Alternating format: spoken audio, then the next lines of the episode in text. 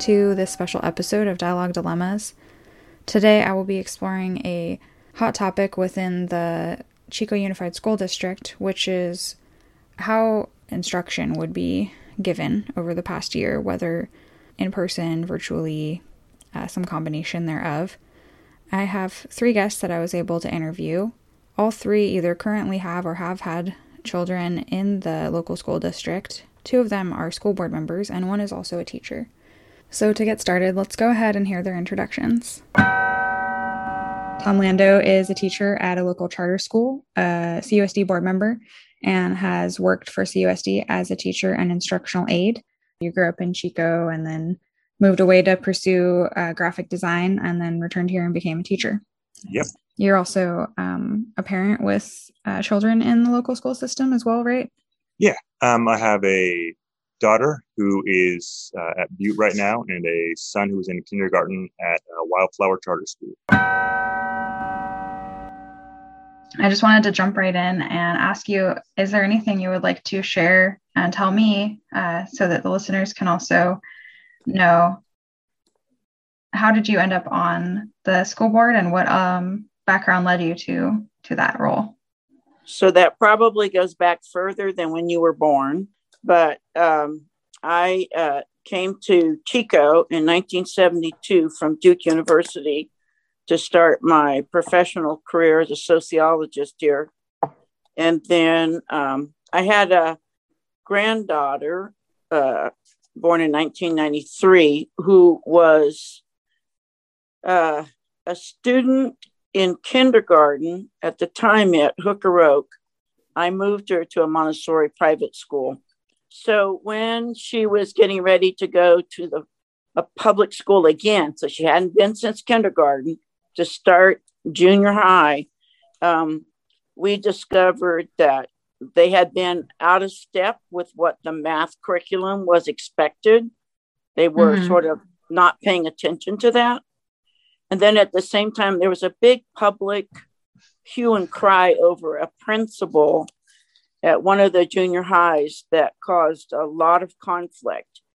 And so, after sort of witnessing that conflict from a distance, um, and because I had been the first female faculty trustee for the CSU at the state level, and I'd had a lot of experience going to all of the 23 different universities in the CSU. Um, wow. That was appointed by the governor. So it was a two year term, and my term was up. I decided that maybe I should invest my background in the CUSD because they were struggling with, you know, this situation. So when I ran was that? The, uh, it would have been, I think, 1999. Wow. That was and when so, you first ran. So I ran and was elected, and I'm now in my fourth term. All right. So thank you again, Jordan, for agreeing to be interviewed. Yeah, absolutely. And you're the parent of three children in the Chico Unified School District, right? Uh, I am a parent of three children. Two of them are Chico Unified kids, and one goes to Chico Country Day School. Okay, which is a charter school, right?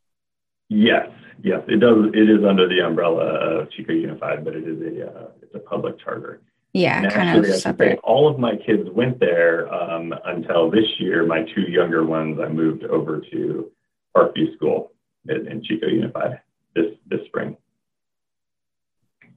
So moved from Chico Country Day to a regular yeah. public school. Yeah, yeah, and all, all those decisions were based on um, how how slowly things were moving with giving our kids instructional hours.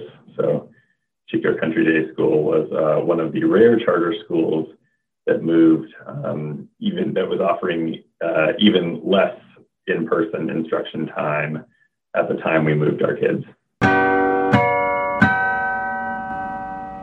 While everyone is affected by dialogue or the lack thereof, I suspected that Tom Lando and Dr. Kathy Kaiser, as elected officials, might have a unique take on this subject. So we will start there. As you saw, the name of my podcast is Dialogue Dilemmas, and I'm guessing that as a public servant, you might be familiar with dilemmas and dialogue, like this not being a totally foreign concept. And I just wanted to see if you wanted to speak to that generally. Like, what are your thoughts on dialogue and what um, dilemmas have you seen in our community around dialogue? Oh my goodness, we are just covered in dilemmas. Um, as a teacher and a language nerd, I always want to know what a lemma is. I mean, die, we have two of them. And the lemma is what? A, a question, a problem, a proposition. Um, at any rate, um, no, I'm really interested in, in the idea of, of creating a dialogue right now because it seems like, especially in the last two or three years, a lot of the um, partisanship and rancor that has kind of remained at the, the national level has finally seeped into mm-hmm. Butte County and Chico. And it's really interesting to see how people change both their political activities as that becomes true. Like you can see all the local political actors adapting and being more ready to, to argue and less ready to talk as that becomes mm-hmm. sort of the mm-hmm. prevailing mode of what you have to do to win a, a political election around here. So it's really interesting to look at um, what we can do to start thinking about problem solving by actually listening to people who aren't standing on the same side as us.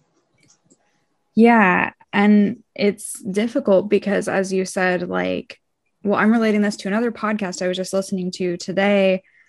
There are people who want to have dialogue and who want to have a conversation, even with people they don't agree with, but that's not what gets like retweeted. Um, yeah nuance the quote from this other podcast was nuance does not get passed on. Um it's not as like catchy for yeah. like a news headline or something. Yeah. For some reason we we pay more attention to the things that that shock us than the things that soothe us um, which is really interesting. Yeah. why, why are humans like that? I don't know. Well i mean that totally makes sense and actually connects to the you said you were listening to the episode I did on hope and the previous episode before that was about fear and about that just kind of how our nervous systems work and fear being a really automatic response that we've evolved for survival but it's sometimes maladaptive. Um, we don't need to get too deep into that because I think sounds like you've already covered it though. I would, I I'm gonna go back and listen. in my uh the worlds that I travel in like that concept is also kind of beaten to death. Like you always hear people talking about like, oh, we've evolved to run away from the tiger or fight the tiger, but that's not always helpful in our modern life. It's like everyone always references that. Now that we've kind of contextualized this conversation around dialogue, um, which I use that word to put an emphasis on speaking and listening with the goal of mutual understanding um, kind of contrasting with debate, which is where you're trying to like prove your adversary wrong and recruit people to your side, which can be really tricky and difficult, especially when you don't have like trust between people. Um, that's really interesting because I've been working with my students to prep for some debate because we're, you know, middle school, we do a lot of work on persuasive reasoning, but we don't talk a lot about ver- ways to reason that aren't necessarily adversarial and how do we um, either it's assume that we already know how to get along with other people and listen actively or it's just not something that the standards focus on as much just... yeah. Yeah that's um, i appreciate you bringing that up. Um, i would love to see there be standards around like like state standards around like empathy like and perspective taking. Um, as well as critical thinking. Like critical and, thinking is important, but um, well, I mean, it's interesting because there are some standards that are about, um, you know, examining a piece of literature or a piece of informational writing and finding the author's perspective in it. But then most of the speaking and writing goals about what students ought, ought to do are about either simply presenting information or um, sort of adversarial persuasive writing that I think we all remember, you know. Yeah. Hmm. Yeah, I remember that being kind of something because um, I to share more about myself, which I've mentioned in other episodes, but say it again that I have a big background in nonviolent communication. I've been studying that since I was a teenager, and um, I remember kind of struggling when I took like a critical thinking class because it did focus a lot on how to prove your point and not so much on um, just understanding where people are coming from. Yeah. You know, it just it takes all parts of a school district to work well together. You need a good superintendent and and their staff. You need a good board, and then of course you need excellent teachers and families to invest in that process. It takes a lot of collaboration between a lot of different people. It does. People with very different backgrounds and very different experiences. Well, that kind of leads me into my next question, um, which before we even get into the specific topic I wanted to explore with you today, um, as you know, the name of this podcast project that I'm doing um, for my master's degree uh, as my culminating project is Dialogue Dilemmas. And I'm guessing that working with all these different people, you have probably uh, dealt with some different dilemmas, and that this idea of there being dilemmas related to dialogue is not a totally foreign concept. Um, would you like to speak a little bit about your thoughts on dialogue, specifically within local politics?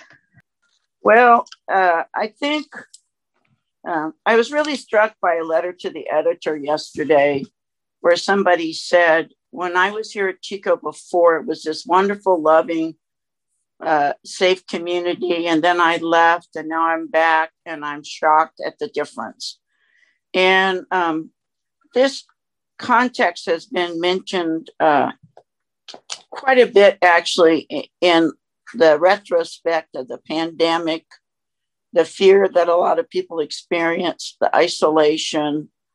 Um, it seems uh, the conflict driven speech that uh, the past president uh, used a lot. So it seems that many people have sort of lost faith in the idea that they could talk to someone with a different view and actually have an exchange rather than uh, a set of accusations. And I even see it in my own family. So it's a, a very dangerous place to be as a society, much less an educational institution, because progress is usually made through the exchange of ideas. I don't know anybody who has all the answers. Um, that would be a colossal statement to make. So that assumes that part of the time you go looking for someone who might have part of the answer that you don't have, or maybe even a different framing of the idea than you had, so that you know you can come up with different solutions.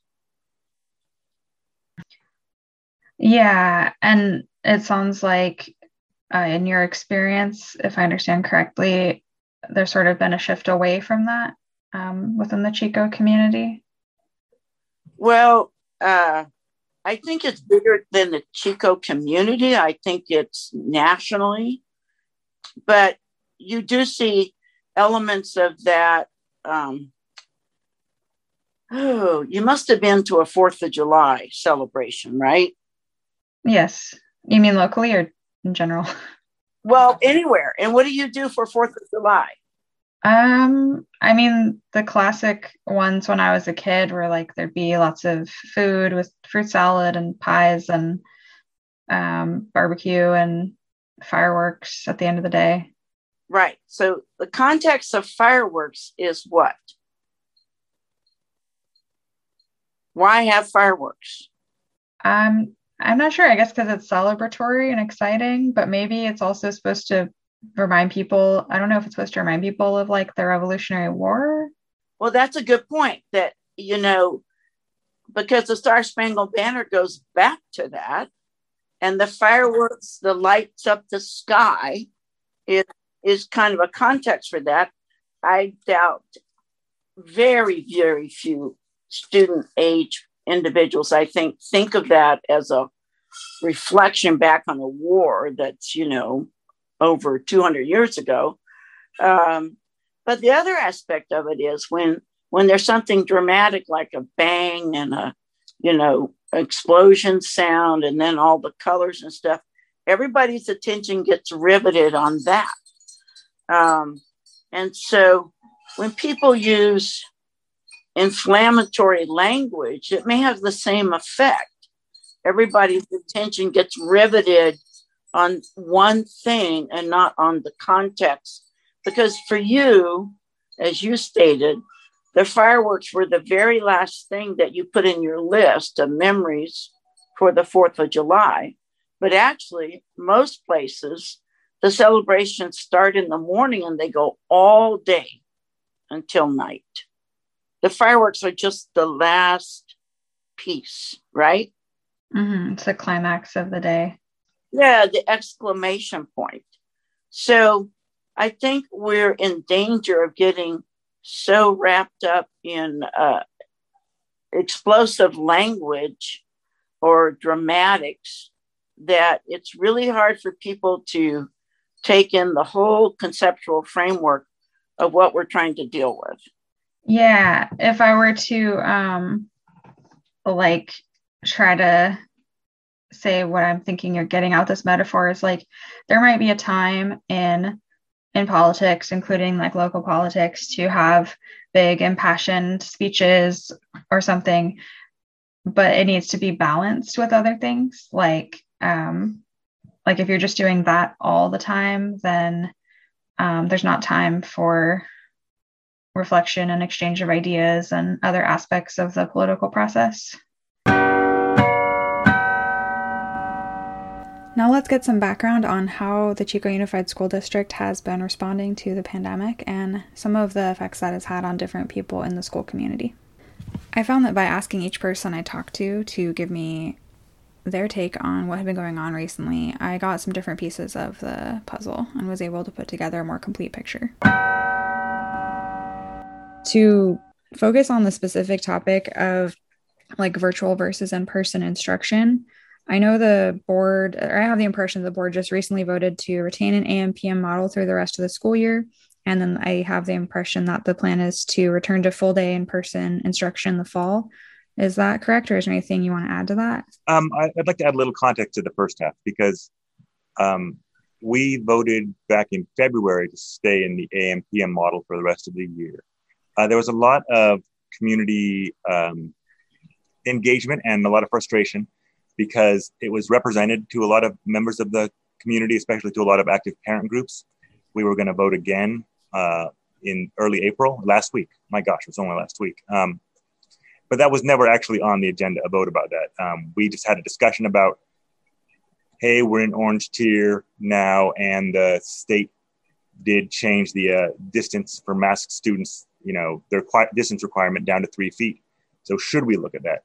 And we in the end decided not mm-hmm. even to mm-hmm. have a discussion about about increasing the in-person time because it just didn't make sense given what this the complexity of the school system and what was working for students at the time so a lot of people said oh we're going to vote on it again and they got really angry when they feel like the rug got pulled out because we didn't vote but that was never the plan the plan was just hey let's take a look at where we are now um, give ourselves some context for what the state is doing and then if anybody wants to bring anything else up about maybe changing our system, we can do that. Um, yeah. We chose, not, we chose not even start that conversation. So um, thank you for clarifying that. Yeah. So, because yeah, I did have the impression it was like um, a reaffirmation of what had already been decided, but it sounds like it it was sort of a reaffirmation, but it, in like not in the sense of revoting on it, but just thinking about revoting on it and deciding no, we're just going to stick with what we already decided exactly. Um, and, and to your other point, we didn't at the last meeting we didn't agree, but it's definitely the my understanding of the position of everyone in administration and the boards and the board. Sorry, that we are in fact gonna we're expecting to reopen completely um, in August at our normal time. My only real question is whether there are going to be masks or not. I think pretty much everything else is probably going to be um, just as we hesitate to call it normal, but I mean, more or less normal compared to this year, anyway, right? Yeah. Yeah. So I know the board just I think recently they originally voted to retain an AM PM model through the rest of the school year. And then I think the plan is to return to full day instruction in the fall. And then there was recently another discussion about that, that where you decided as a board to not change that plan to kind of stick with the same plan. Is that correct? Or are there any other details you want to add? Well, if you go back, actually, the original motion to do AM PM was taken in July of 2020 based on what the state was setting up as tiers. Uh, because we all came back from spring break and found ourselves uh, very, very suddenly pushed into no school except online. So that was an enormous switch. I mean, you went through it too as a university student. Yeah, we went totally online. Yeah, everybody did because that was the state order. Um, the when the state had set up a kind of tiered platform about what might be able to happen, at that point we had set up a plan to reflect those tiers and voted on that. And that was back in July. And then in February, um, as some of the metrics about the caseload and the uh, contagion rate and the, the amount of hospitalization space available in Butte County, then um, we reaffirmed that we would stay in AM PM uh, at that time. So the students had been in that model since October. Um, we had a, as quite a surge, as you know, from Thanksgiving and Christmas and, you know, people traveling. So February, things had started to uh, drop back down. And there was a new guideline that was issued. It had been six feet, and the new guideline was four feet. And um, again, I've been in facilities related to education at every level. Uh, since uh, 2003 uh, at the state level. And I had been involved earlier than that with campus. So the there is not a single publicly constructed school whose classrooms were built on the context that there would be only 20 students in them. Uh, most of the public schools, the classroom footage is di- is dictated by the Department of Ed, um, and it's based on the assumption that as grades go up, as kids get older, you can put more kids in a room, and they'll be able to learn. So, uh, you know, TK is is of course very small. Um, that's in the 20 to like 22, 23. And then first grade is still relatively small, but um, you're when you start going up to fifth, sixth grade, you know, now you have might have 28 kids in a classroom. But that was classrooms built on the idea that these students could be um, back to back. You know, that I mean, they could be close to one another. In fact, a lot of the furniture had kids sitting at curved tables together um, to do shared projects. I mean, that was very typical educational uh, procedures. Um, the kids really benefited from that. Um, so when suddenly it had to be four feet separate and it had to be you know, measured and it had to be maintained throughout the whole time they were in in a school setting. Now you dramatically drop the number of kids that could be in a classroom. Uh, and or you also dramatically change the furniture structure. Um, you know, now you needed individual desk again, and you needed to be able to uh, keep them separated. So we felt that the amount of uh, disarray, not just for the teachers, but for the students, uh, because the way we had set up AM PM was that the teachers worked the full day. They weren't quote unquote only working a half day, but they would have one group of students in the morning, and then typically they could have a, another group of students in the afternoon. But some teachers, those students were online. They were online teaching. Um, some of them, they were having part of their class Zoom in, just like you and I are doing now, but they're teaching to the class in front of them.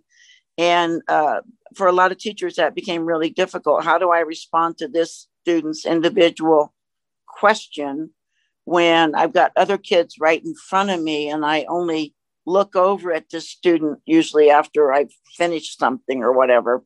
And we did have an online academy that we had set up, and it just dramatically had jumped. Uh, families that were very, very concerned about elders in the household or people who had immune deficiencies, you know, compromised systems, uh, who were afraid to have their kids go to school and come back with an infection.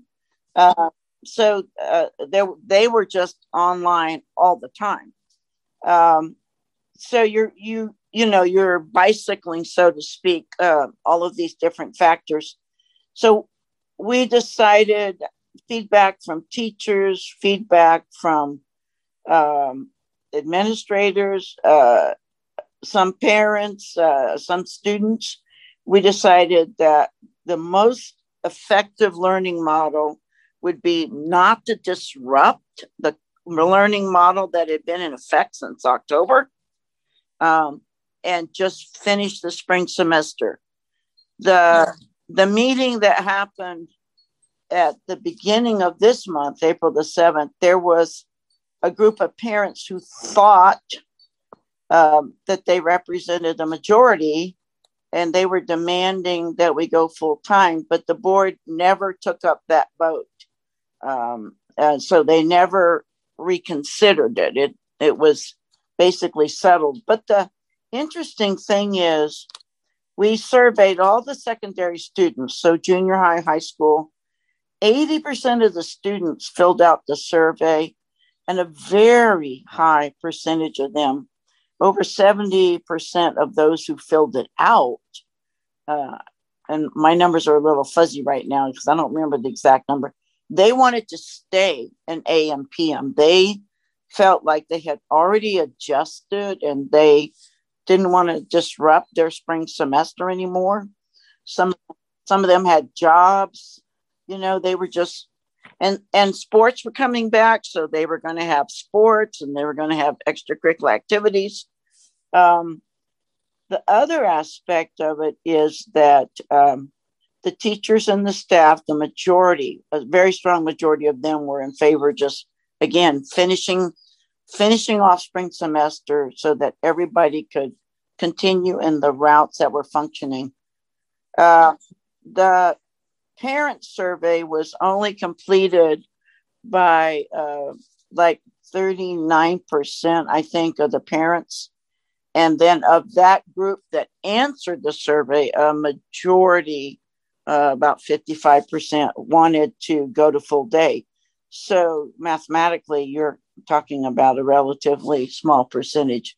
But really, the context is that we had started uh, small uh, tutoring groups for students who had special needs. Um, we were uh, working with the federally identified special groups and so uh, we were getting the federal money and we were spending it on the furniture that would let us have the distance aspect uh, in the classroom in the fall. You know, you couldn't order and get it overnight. I mean, that was a very complicated uh, process. But we were also, the air filters were all changed. I mean, there was a lot, a lot of work that was done. Yeah. Trying to adapt. Yeah, and the state itself made an interesting change, and this change they just formally announced, which is um, the three four feet to three feet one. No, well, that that change happened right before the seventh. April 7th meeting. So that's what got some people very energized. Well, then we don't have to worry. We can just go back the way we were and have full day.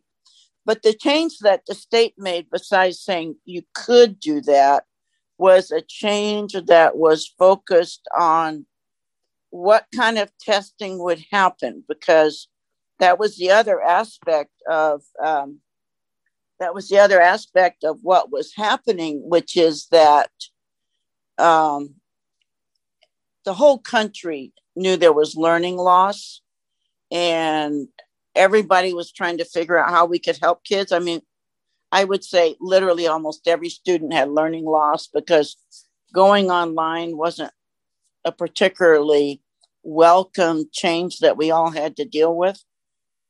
So um, we were doing small group tutoring to try to help students catch up. The state made a decision that the way they would have to administer state testing was going to be probably remotely, that it wouldn't be comparable to the last time we had state testing. Um, so they had skipped entirely uh, to 1920.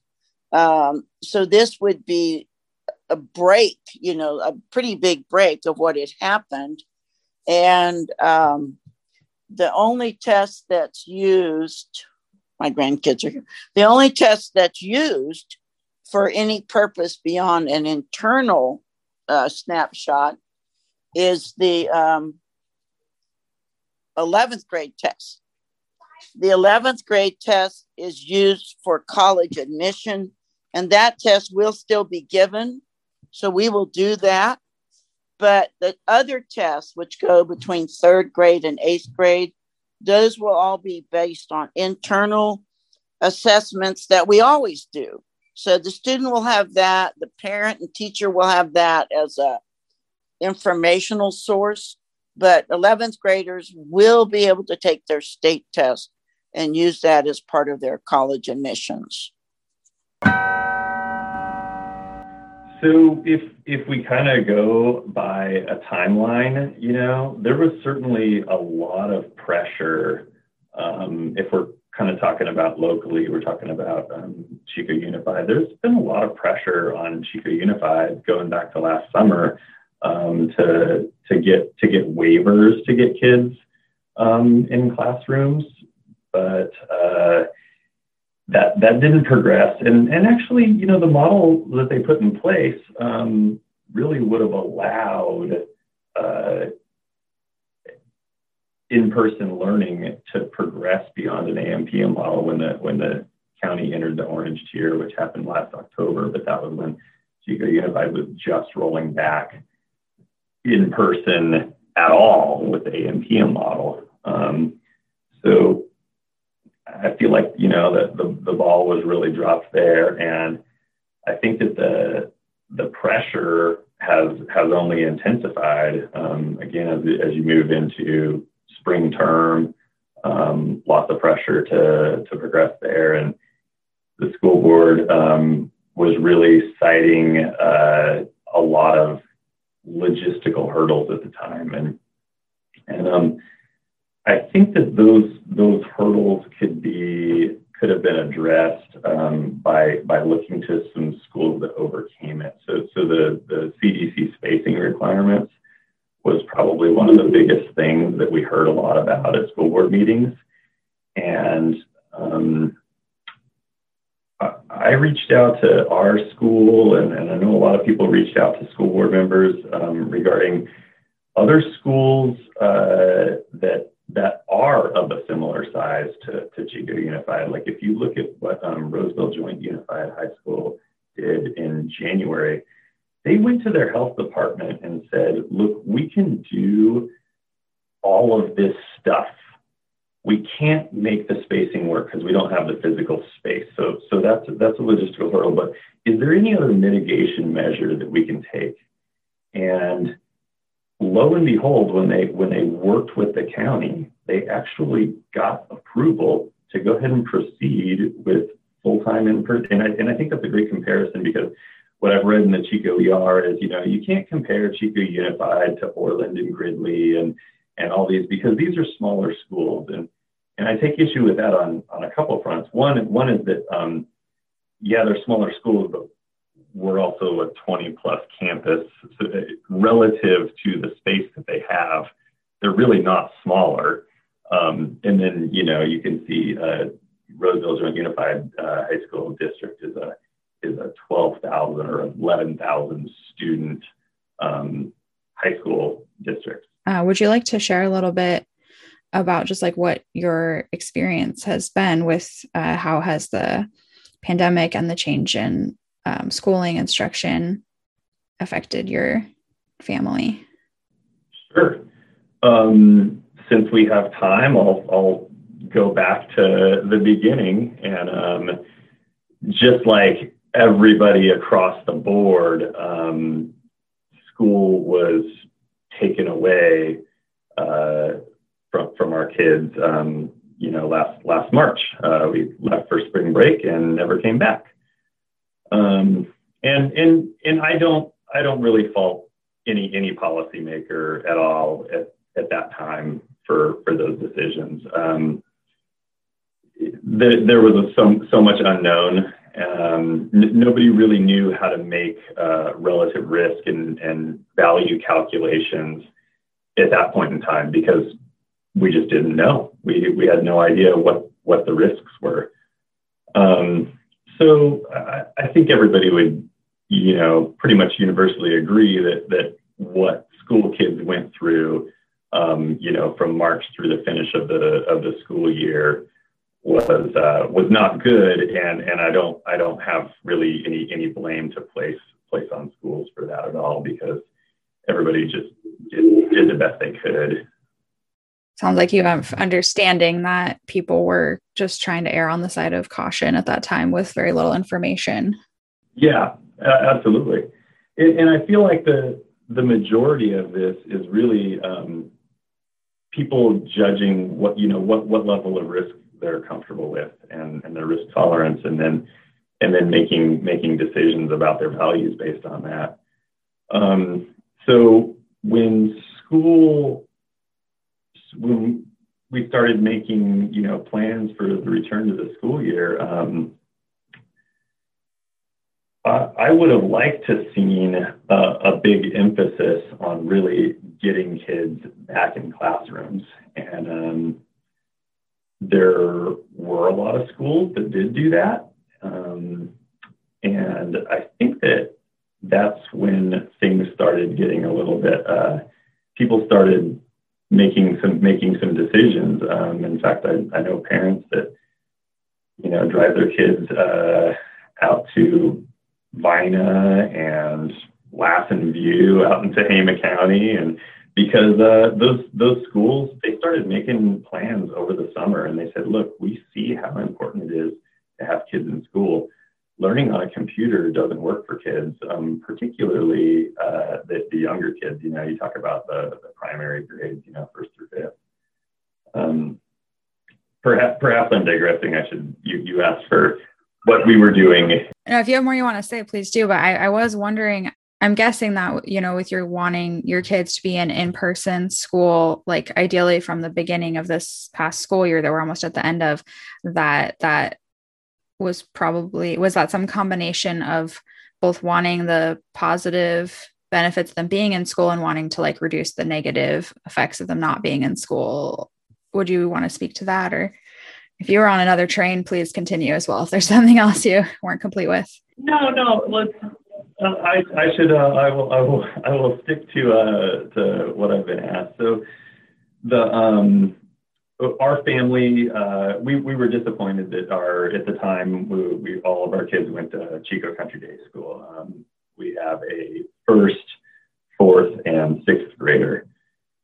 So um, they started in an all virtual format, um, better organized than it was in the spring, but nevertheless not optimal. Um, it's very difficult to engage kids. I'm sure some kids, you know, we've heard about some kids that have that have really thrived in this environment. I don't, I don't think it's a, a lot or a majority of them. I think I think those are in the minority, and certainly from I could look at all three of my kids and and say, you know, maybe with one of them, it's somewhat doable. I still think that the that the negatives far outweigh uh, the the benefits. Um, and at that point in time, it was becoming quite clear. In fact, there's there's there's great uh, literature published on relative risk ratios of, of COVID mortality and morbidity in, in children last August. So um, then it starts becoming a value judgment. And so what happened with us is, you know, we, we kept our kids uh, in their in their um, public charter school at Chico Country Day uh, last last fall, and when Chico Unified Schools went to an AM/PM model, um, our school also opened up to um, basically a, a two cohort Monday, Tuesday, and then Thursday, Friday model. So my kids would go to school um, in person starting in uh, uh, mid October. They went to school for um, two days a week uh, for about three hours. They, they went to school from 8.30 to 11.30 uh, on Mondays and Tuesdays. And then um, they would uh, go home and Wednesday through Friday would be distance learning. And as far as my kids were concerned, uh, Tuesday when they finished school, they were pretty much done with school for the week, and uh, it was weekend until until Monday. And our family was extremely fortunate because my mother-in-law is a retired school teacher, so we had this wonderful privilege of having my mother-in-law come over to our house every single day and do school with our kids. So they got probably what I would consider one of the best case scenarios you could possibly have. Um, the reason that I get so upset by how everything played out is that I realize when I look at our situation, I say, you know, this situation was way less than optimal for us. Um, it still wasn't as good as having kids in school uh, full time, but we had one of the best case scenarios that you could possibly have. So I just start thinking about, um, you know, single parent uh, families, you know, uh, maybe a maybe a mom who works a you know blue collar essential job at a, at a, at a gas station or something. What does her what does her first grader do when she has to go to work? You know, it's it's uh it, it's terrible. And I think that you can argue a lot about when things could have could have changed, but I really feel like by January, by the start of the new school semester, we had a lot of information about how it can be done safely. And there were a lot of schools that went back in the fall and they started publishing studies on it and showing that it could be done. So we had we had solid scientific data. Um, when school came back in the spring, we started having uh, a lot of conversations with administrators uh, at, at the school, uh, Chico Country Day School. And my wife and I both got the impression that things were not going to progress there because there was um, teachers that were uncomfortable. With in person, with full day in person instruction. Yeah, and and you know they they were they were doing on campus learning, but they they weren't comfortable progressing it, um, and we didn't see it as really changing a whole lot. And so for us, we we live right right next to Parkview School, and we said we we decided we really wanted to have our kids going to school every day. We felt like them getting up and having to go to school at eight instead of you know waking up on a Wednesday morning and all of a sudden it's like, oh, you know, we don't really have to do anything until X amount of time. And um, just that, that weekend feel when my wife and I are going off to work and the kids are thinking it's still a weekend. Um, we, we actually wanted to just move all our kids over to Chico Unified so they go five days a week. But um, my, my sixth grader uh, didn't want to leave so we um, we've kept him at, at Chico Country Day. He he had to get moved around uh, when he, when he was when he was younger. He actually he started at Chico Christian School, and that school closed, and um, and we went to went to uh, Neal Dow, and he, he he'd been moved around a little bit when he was younger, and he we thought he's old enough to have an opinion, so we'll let him we'll let him make his choice here. Um, but we felt like at least having the kids go to school every day, the, the younger ones, um, that was that was helpful to them. Yeah, because you were saying that like um, they kind of felt like school was done from Wednesday through Friday, but then uh, was it your mother in law was coming over? So was it like hard for her to kind of convince them that school was happening still? It, unless she was one-on-one engaged with them, um, it just it, the kids didn't want to. They don't want to, to do schoolwork in, in front of a computer. It's just not an effective learning medium. It can't it can't keep them engaged. I, I could give you my my best example. I could tell you is, is my daughter who who absolutely love, love, love school. She she went to school. She started in kindergarten and was just having a blast with kindergarten, just loving it. The the girl thrives on social interaction. She's she is my wife's daughter for sure. So social in the peer pressure of wanting to perform, wanting to read the books that she's supposed to be reading at this age group, seeing what other kids are doing. For her, that's what really drove her. So for her to go into, you know, a, a, format of having to turn in cards on a computer screen, um, not not motivating for her at all. She really she needs that social interaction. So now we have these two pieces the idea of dialogue and this local issue. What happens when we put them both together? Of course, this can be really difficult because it can be really hard to listen to somebody who has such a different perception of the way things are than you do, whose experience is so different from your own. And some of the reasons for this are explored in the main episodes of this uh, season of the podcast. But without going too deep into that, let's just hear some of the different perspectives on how people are relating in the community about this issue and why.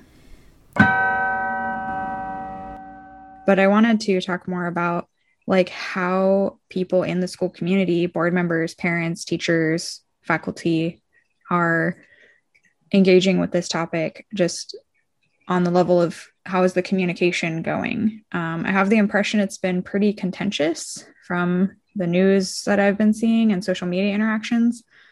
Um, does that match your impression, or are people maybe a little calmer in person? Um, yes and no. um, and so there are clearly some people who are really, really worked up. Um, there have been a couple of times when there have been um, protests outside the board meetings mm. that were mostly a lot of a lot of yelling, and that was a little, um, you know, it was both really unusual for a local school board and a little frustrating in that um, there doesn't seem to be a lot of goodwill in terms of every board member, even the ones who disagree with each other really strenuously, um, are trying to do what's best for kids. And there's some honest disagreement around that. Um, and it was a little surprising to see how much how much vitriol there was. But on the other hand, people are passionate about their kids. Um, that makes a lot of sense. So yeah, some people worked up. Um, I'd also like to say that I think the like you said, um, nuance doesn't get passed on, and the, the, the, really loud and angry stuff is what gets retweeted. I think that a relatively small group of people um, are really, really upset about it and are managing to get a lot of uh, media space and time. Um, and I certainly don't want to belittle their frustration, but I also don't think, and I certainly haven't seen from any any data around the idea that it's something like a 50-50 split. I think there's a, a small group of parents who really, really think that what the board is doing is wrong. Um, there's a slightly larger group that think what the board is doing is right. And there's a bunch of people in the middle who aren't sure or who waver from day to day or on real, really on specific issues. Yeah. Um, and they maybe see the complexity of it more. Yeah. And there's probably, yeah, I'm sure there's a lot of parents who, um, I can even think of people in my personal life who wouldn't fall neatly on one side or the other, who might say, yeah, I see my yeah. kid's struggling with being home. I'm kind of struggling with it, but like it's also really scary to think about sending them back, or we've gotten into this routine and I don't want to change it.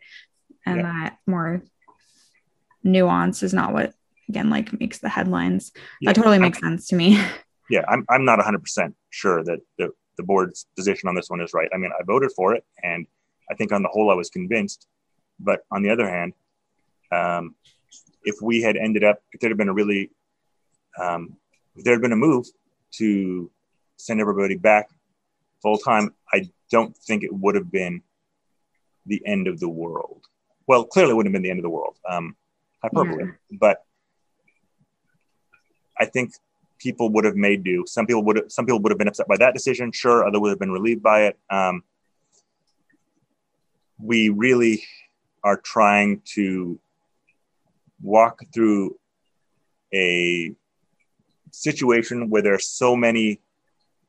So I do a lot of um, I teach a class in, in game design at my current school. There's mm-hmm. so many rules and settings in the situation that could be tweaked. We do a little of this and a little of that.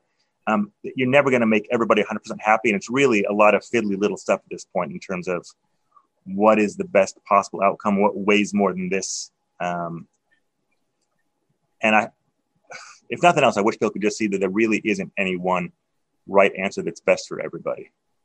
Yeah, there's just a lot of variables at play. That's what I meant today. You said it much more neatly than I did. Thank you. It makes sense. Um, I'm guessing there's some people out there who can relate more to the like game metaphor as well. Yeah. But um, and yeah, you can't make everyone happy, and so then maybe everyone's unhappy. What's uh? There was some one of the old, one of the founding fathers, quote unquote, who said that uh, a good compromise leaves everyone unhappy. Yeah. Yeah. I'm tempted to digress into you know all this stuff that i have like a background in like conflict resolution group decision making about contra- compromise versus like trying to find a win-win but stay on topic um, well, I, I, I mean i'm going to digress from your digression but if you want to come in and talk to the board sometime man we should arrange that because um, we could we could use some tips on i think communicating both within ourselves and that's probably true of any decision making body right like yeah um, the upside of not having a a tyranny is that you've got lots of voices, and the downside is that um, making a decision that doesn't leave some members of the group feeling bad is really difficult.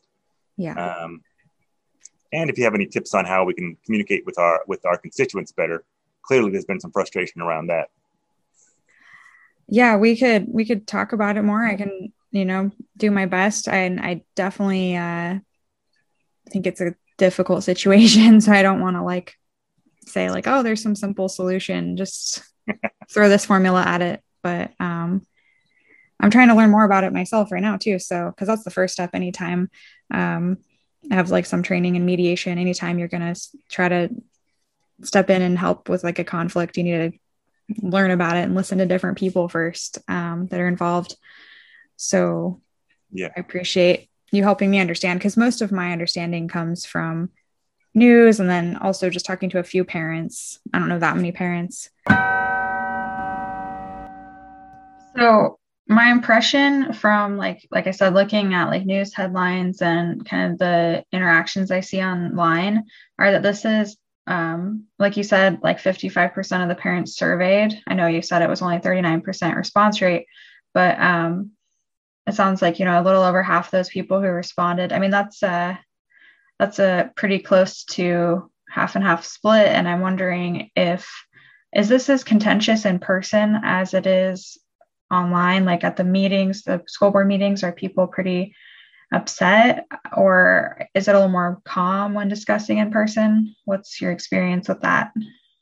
Well um, no literally in the state of california no public group could have participation literally from the public in person, not the city council, not, you know, county board of supes, uh, not school boards.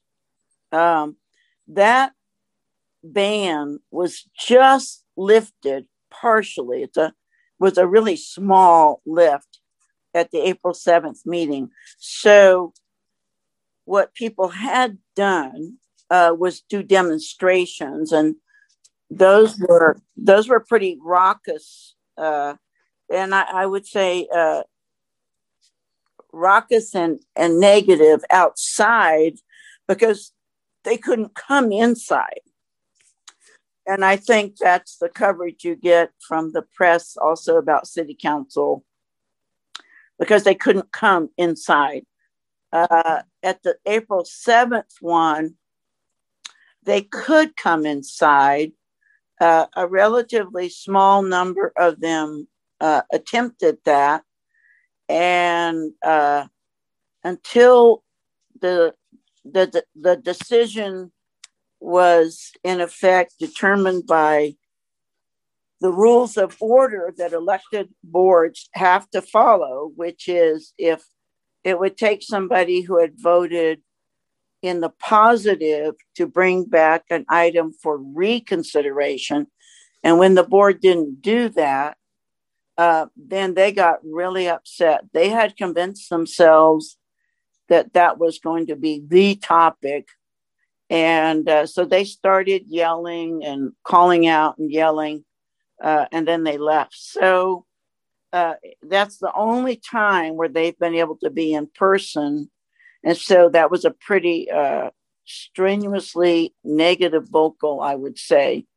Um, we will tomorrow, we will have uh, the meeting that will look at fall planning and that is focused on uh, full day. And um, they will be able to attend.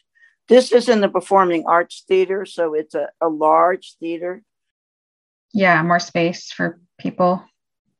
Right, right. And so the, the rules from the state say that a maximum of 80 people could be physically inside. Now, I have no idea how many people will come to be inside, but that would be the capacity that we could allow. It sounds like it's been really stressful for all the uh, the school board members. Um, just um, trying to navigate like parent expectations, often conflicting parent expectations, uh, students' desires, teachers' needs, and uh, state mandates? Well, I mean, if you went back to something where education was featured as the highlight, you could go back to the 1954, you know, the decision by the Supreme Court to integrate schools. Uh, that produced a huge uproar in many states and tremendous public discord and disruption and you know the military had to be involved. I mean all of those extremes. Um, you had a much much smaller issue around um, the bathroom use by uh, gender identity in some places. Um, but the context of you know, people are very passionate about their children as we would want to be. And sometimes what we have is people who personal belief systems about what their kid needs in their education uh, may conflict with the facts. So, one of the motives expressed by the move to have charter schools is really been diffused because it was sometimes presented as this is a way to get poor students of color into a better school. But if you look at the statistical data, it was extremely dramatic. It was another form of segregation. I've heard about that, that critique of charter schools. Yeah, they were overwhelmingly uh, pre-selecting uh, families that were well-to-do and that ended up with a population of students that were majority of white and or gay, Asian. Um, and then other students, you know, were left out. The um, the state made a decision um, a year ago to oh, and the other part of it was there was this for profit aspect. So you had um, parents who's who were paying these for profit charters claiming that they were going to do more for their kid but again issues of the family's ability to pay but also i think there wasn't any fair assessment of how valid that assertion was when uh, the state outlawed in california no more private for profit charters all of our charters are public they all have to be under the edict of either a local school district, a county school board, or they can appeal directly to the state. And um, I'm pretty proud of Chico Unified because the move to charters for us started when we had a really severe state financial crisis and we had to close three schools in a row. Uh, we had to close Forest Ranch, we had to close Cohasset, and we had to close. Uh, my mind just went blank. Nord. And the in two of those communities, the community itself was so passionate that their kids had the right to get educated and be in their own community space that they formed charters. Uh, Nord was first. They had phenomenal community uh, support, and they have been an extremely well performing and accepted charter. Uh, Forest Ranch was next, and again, tremendous community commitment. Since then, we've seen other charters come on board but those two sort of blazed the way when the people in the community were willing to sacrifice, you know, their time and their effort to be able to revise the school. It's our school building, it's our school facilities. They have to submit a, pl- a initial plan to us, and then every five years it gets reviewed. But really, it is a community that's absolutely committed to the education of their kids. And um, charters, and now Montessori is now a public. And so charters can do a unique approach, a unique philosophy that a larger school district can't do. Um, and so they can serve a particular group of kids uh, perhaps better. Um, but they still have to meet the standards of the district that they're under and they have to meet state standards. And so, at least in that function, you know, we're reviewing them. We have somebody who oversees all the charters and helps them out, gives them direction. So, um, that's probably the best of both worlds that they get to have a particular philosophical approach or location, but they are still meeting state standards. This mention of charter schools within the surrounding communities outside of Chico brings me to a question that I wanted to ask about how the size of our community affects the way that these conversations about local policies take place. It's interesting that you bring up these sort of outlying communities um, on the edges of Chico because I was actually wanting to ask about um, this semester I'm in a class on rural and small school education. And one of the questions we started off the semester with was like, is Chico rural? Which people have different opinions on that. But I bring it up because uh, we've been talking about this idea that in smaller communities, even if people disagree politically, they still have to treat each other with more respect because this person who voted differently than you is like they own the store where you buy your groceries or something, which I imagine might be more the case at like up in Forest Ranch or Cohasset. But um, how do you think this idea relates to Chico? Like, um, is Chico too big for that kind of effect, like within the the main part of the city, or? Do- well, I hope not. I hope, uh, and the reason I I say that very emphatically is, again, that original reason that I first I moved my my granddaughter that we had custody of. I moved her out of a school where she had excelled but only gone for kindergarten and into a, a private charter uh, was because of the attitude that was um, presented by that particular principal of being very combative with there's some a group of parents inside the school. And montessori the parents all really worked together. So i didn't give you the punchline for that year. So i moved her before the day before school started. The headline in the er that year was nine children leave chico unified they were all from that classroom. So this was a controversial uh, local issue.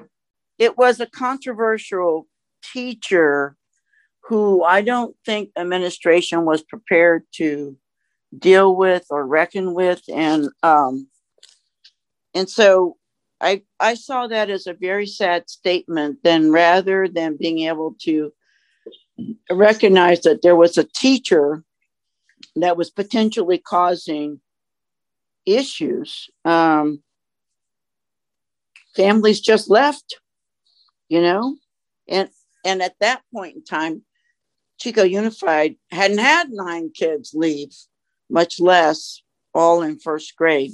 Yeah, it was a lot smaller back then, I'm guessing, because this was at 99. Yeah, it was a lot smaller. So um, like I said, I've I've taught at Chico State since 1972. Um, it's hard for me to walk down the street or go into a store or you know something where I don't have some connection, visual, whatever, to uh, an individual. Um, and it, it, doesn't have to be direct. Uh, so the boys are playing Little League and they had little league pictures on Friday. And the parent handling the registration for the pictures goes, Oh, my husband had you as a professor. And now her husband teaches at Chico State. And so that's what I mean. It's just kind of, you know, out of the blue.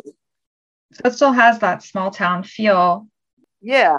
And her little boy went to kinder went to preschool with mine. And so you know they're interacting and you know thrilled to death with each other. So the value of that uh, for me is that when students come to chico state and as you know i didn't ask you where you're from so where are you from? I'm i've lived in chico since i was 13 but i'm from the north state and my parents actually met here in Chico, and sometimes I I joke. It's not a joke. I lived here as a fetus because uh, my mom actually got pregnant here, but they moved away to Orland where I was born, and then moved kind of different places in Northern California, and ended up back here when I was 13. Okay, so uh, that story of parents uh, meeting, connecting, you know, as students, as sometimes as employees, it's it's a very common one because Chico is uh, the intellectual and the economic driver for a very large area. Um, and ironically, the vast majority of our students come from very different environments. They come from large urban areas. Um, and so they find that extremely unusual, but then they really relate to it because, you know, people are more, uh, they're more friendly, they're more casual, you can interact with them better. When they don't get that reception, then it's really hard for them because there's nothing familiar. Uh, you know, where do I go to get my hair done if an African American woman, or where do I go to get the food that I would get, you know, at my local. So uh, uh, sometimes where would I find the music that I would dance to, you know? So, so there's a, an adjustment to make to that. But the college is very, I think, in general, supportive and welcoming. So, not to have students here and so now I'm not going to blame it on you guys, but I'm going to point out the value added that the students add to the community. Not to have students here um, for such a long period of time, because um, a lot of them left when they couldn't be in the dorms and stuff and didn't come back. Yeah, people who aren't like from here, which is most of the population of the university yeah, so that left us.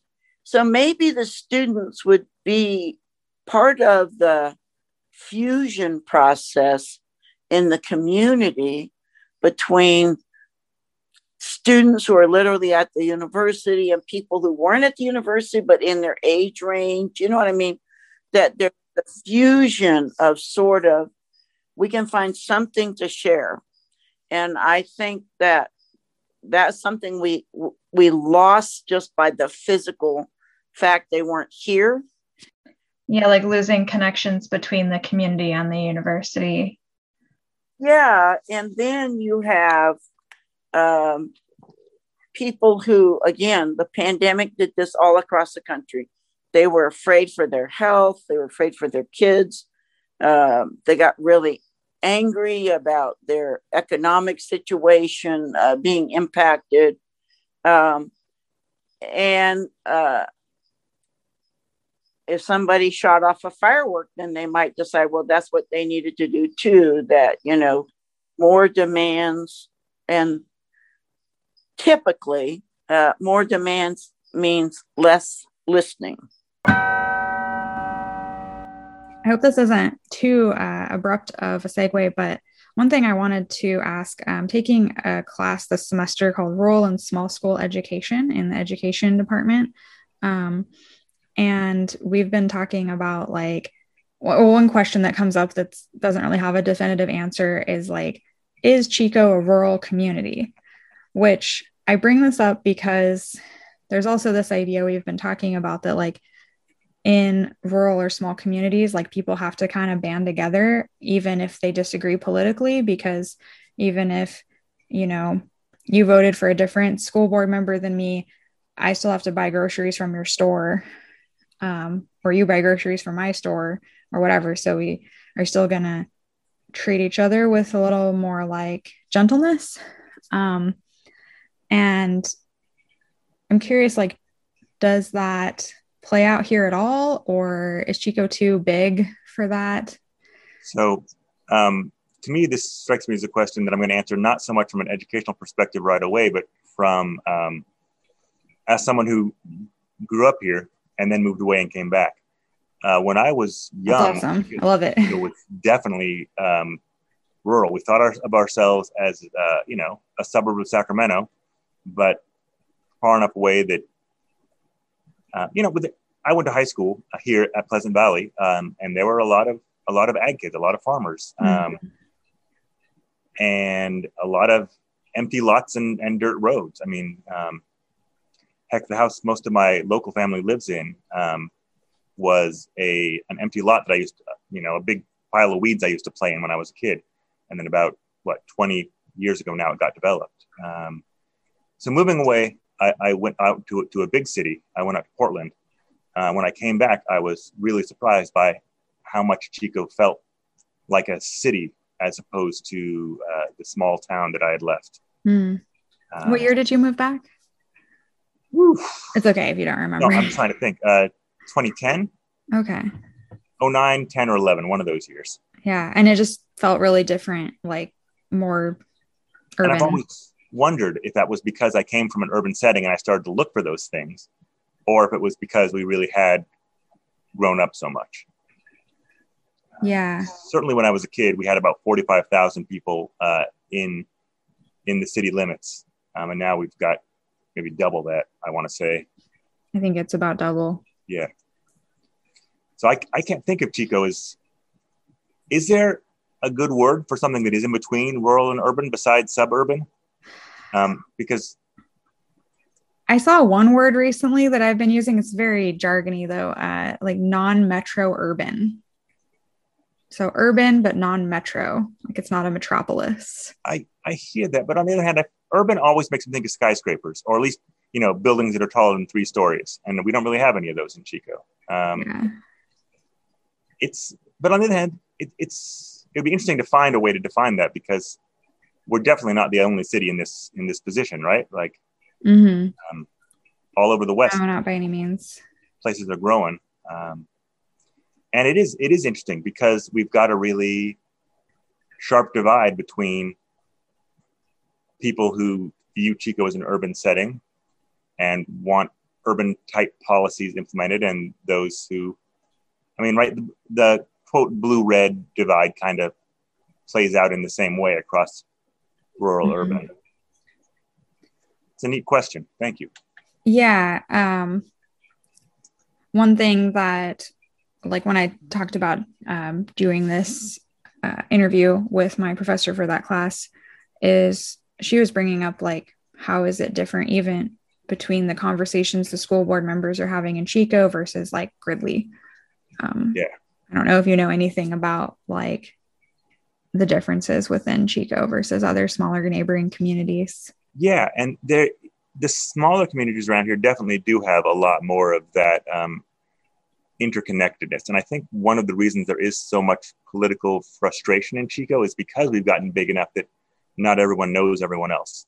Mhm. Whereas in a town like Gridley or Durham, it's really it is your neighbors uh, that you are voting for. So cussing them out because you don't like a decision they made about the schools has social repercussions. I mean, um, and in the sense of the size of the school, we're definitely um, more in line uh, with with the urban districts. I mean, we're far and away the, the biggest Northern California district, and whenever I do trainings uh, with entities about how to be a board member, um, it always surprises me how, in terms of students, we're just one of the largest districts around. Period, uh, outside of the big cities. Um, like anything north of Sacramento, basically, right? and even there because sacramento has a lot of districts that are uh, chopped up into you know there's there's natomas and there's san juan and there's a couple other down there um, whereas chico is too small to have lots to, to have more than one school district but um, too big for the school district to be really a community body. And i don't know if you so before covid we had political issues also it turns out. And um, we were in the process actually of switching over to a, uh, a district representation for the board, where each board member would be from one of five districts around the city, kind of in the hopes of bringing some sort of community and um, connectedness to a geographical area back to the board. Um, because about what was it two years ago now the, the uh, uh, city council in Chico switched over to the the district trustee system, and we're Yeah. in the process of doing the same thing. I thought that we just switched on the last election for the city council. It's true, but the, wasn't the process started? It was like all I- throughout last year, I guess. They Yeah, were talking I'm- about it. so in COVID years, it's been about three, two or three years, Yeah. right? Time is distorted. Yeah, Um Yeah, that totally makes sense that it's like it's not big enough to have more than one district, but then that means you've got all these different schools. Yeah. And it's not very cohesive. yeah. I, I know people personally who disagree with a lot of the things the board does, and we have very, you know, civil discussions about it because I know I'm going to see this person next week and the week after. Um, but some of the emails uh, we get from parents who I'm sure are not the people they appear to be in their emails. You know, they um, they singe your eyebrows off. Um, hmm so it kind of plays into what we all know to be true, which is that people are not themselves on the internet, right? Um, where Yeah. there's some distorted, loud version of ourselves usually.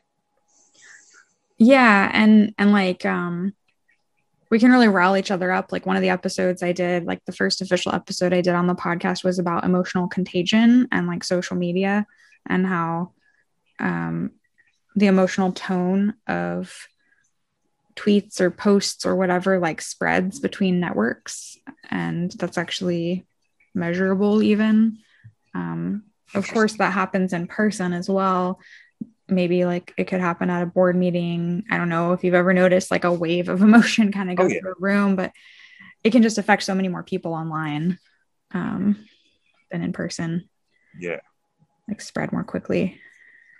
Demagoguery and the internet. I think you got a book there.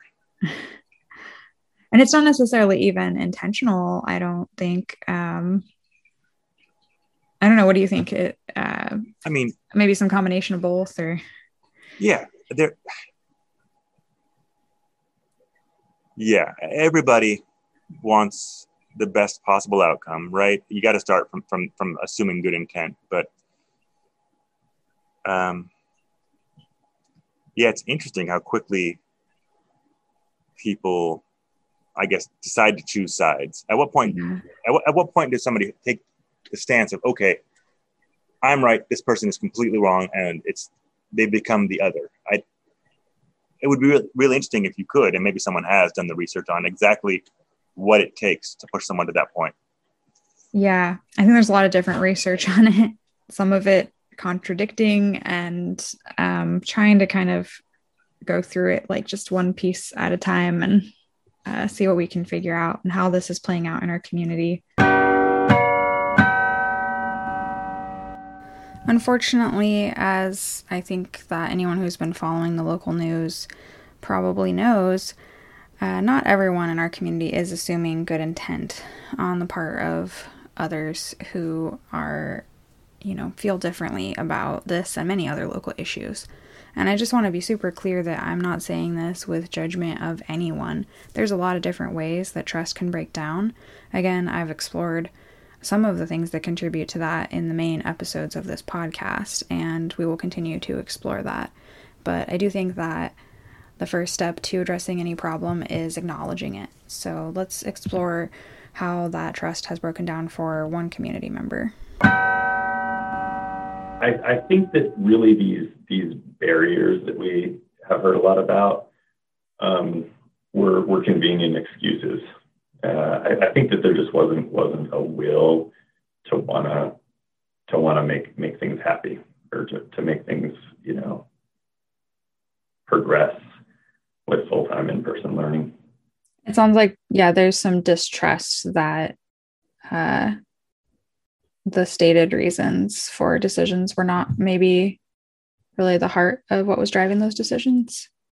Yeah, I mean, I mean, there, there. It's it's easy to say, look, um, we we'd like to do it, uh, but we can't because you know we've we've got this we've got this barrier here, and and I, I think that most people got really frustrated because you know it it was always something new. Um, you know, it was it was teachers being it, when you come when you come down to really like how much risk is there well, we've got a whole bunch of studies showing that that um, school can be safely done uh, with mitigation measures like wearing masks and maintaining a certain certain amount of distance. Um, yeah, three feet now. Um, they never really had good data for six feet. Actually, all the original studies that they did in Europe were based on one meter.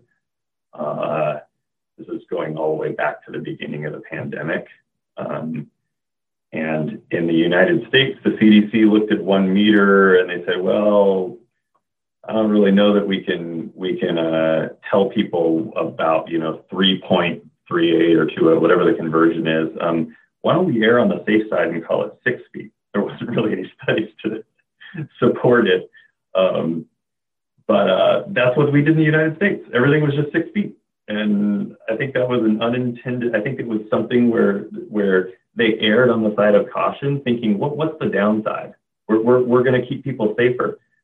Well, there's a very significant downside when you look at policy making and you're basing it all on something that really wasn't that really wasn't studied. And and my my you know everything regarding COVID has been so politicized.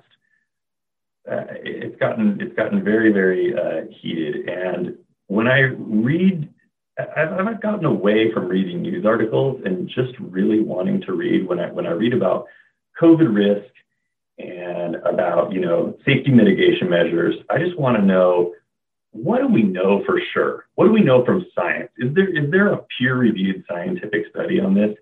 And I've gone and I've read a lot of the scientific studies that have that have been done. Um, and then as you read, as you start taking in news media, you start reading news stories and you reread six different news stories and you realize that the only information, the only solid information behind the six news stories that you just read were these couple of scientific studies that I read.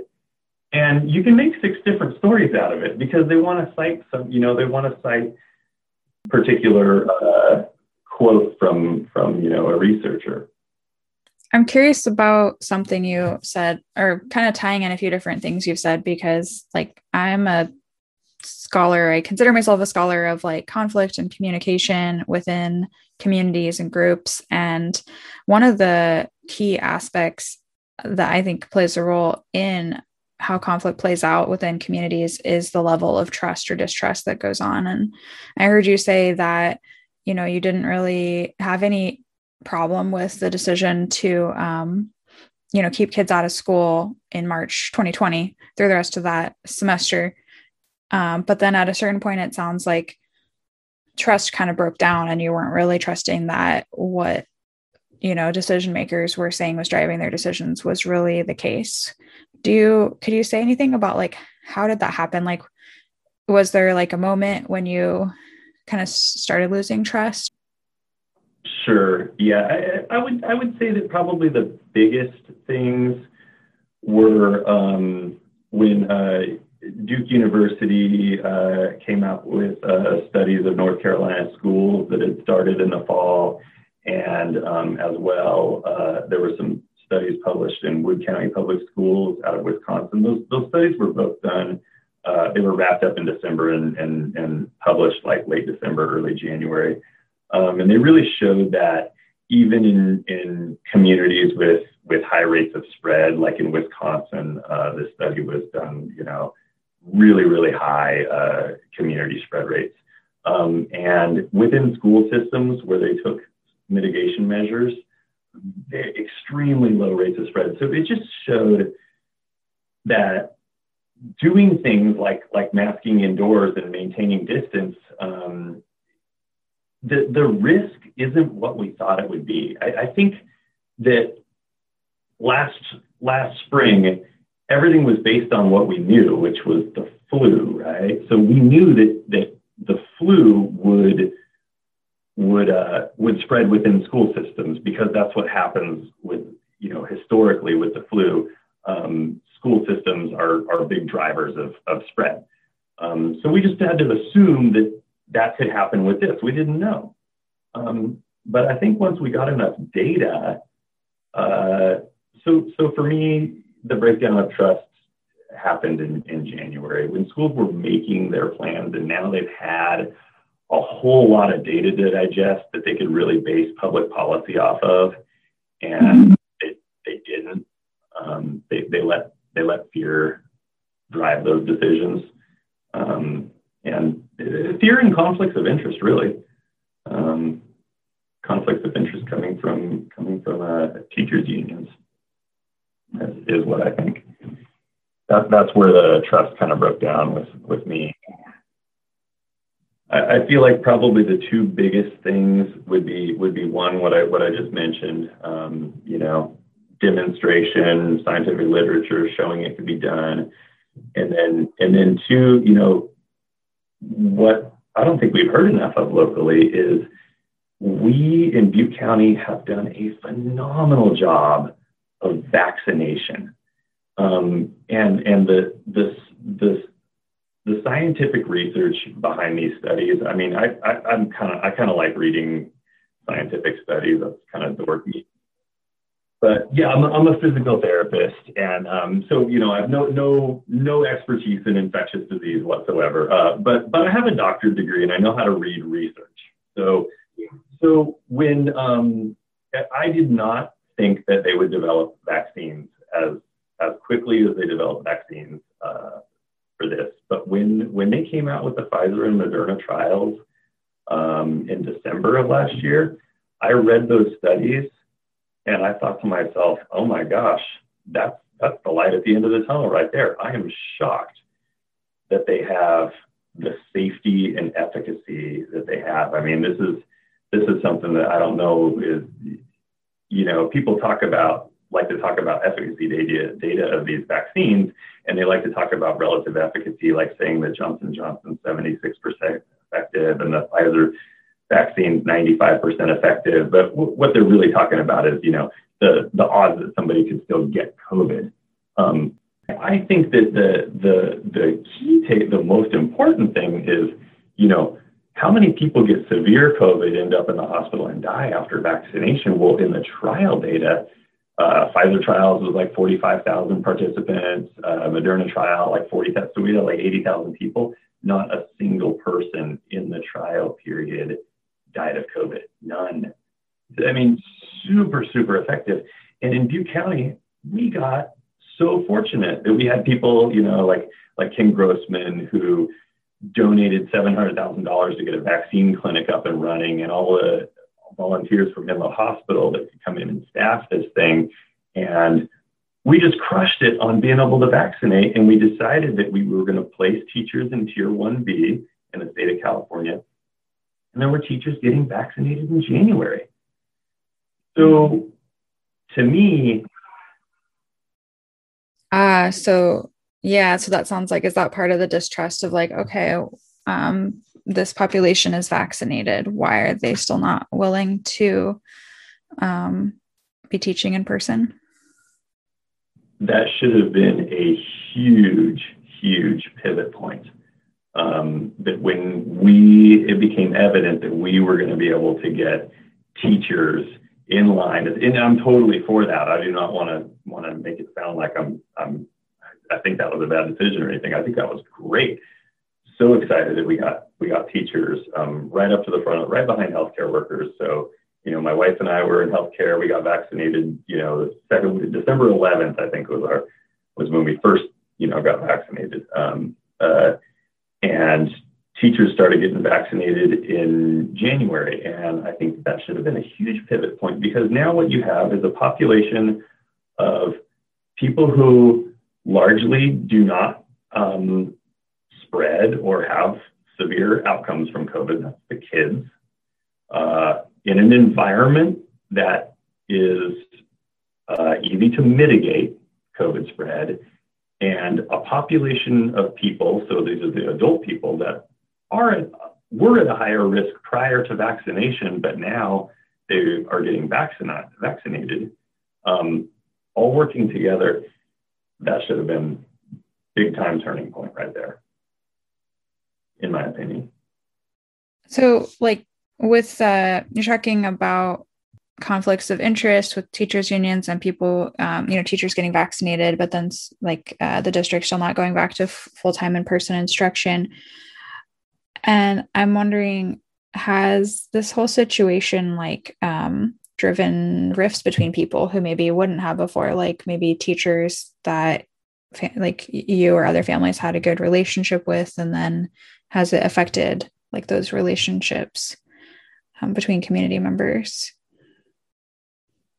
No need to name any names. I probably, you know, probably shouldn't name specific people. Yeah, that's a fair question. Um, you know, I have uh, most of the conversations that I've had with teachers, and I have and I have a fair number of teacher friends. Um, most of the conversations that I've had with teachers, uh, they have told me that they are very supportive of being back uh, full time, but that they don't feel comfortable saying so because they know that not everybody is is comfortable saying so, and it's become politicized and so they don't want to speak up because they don't want to make enemies among their colleagues. And I think that is a terrible place to be in that in that you feel like the opinion you have is too inflammatory to say out loud because you're worried about offending somebody else because it's something that has become such a such a hot button issue. Um, that's the majority of, of the teachers that I know on a on a personal on a personal basis. Um, they said, yeah, you know, I, I really I think I think the kids should be back in full time uh, in person instruction, but not everybody feels that way. Not everybody's comfortable with that. So I don't want to I don't want to say that out loud. Yeah, I mean, I'm I'm imagining that that I imagine that was the case. That you know you don't have. Sometimes I think this issue has been presented as parents versus teachers, but I'm aware of uh, parents who wanted their kids back in full time and and parents who didn't, you know, who who didn't want to send their kids back to in-person instruction. And I assumed that the case was also true with teachers, but then like you're saying, they're in kind of a different situation where it's like their place of employment. So if there's sort of a general trend in one direction, then people who disagree might feel uncomfortable expressing that in a way that a parent, you know, you're not risking your employment by just saying how you feel about the policy um, or not necessarily employment but your comfort at your workplace um,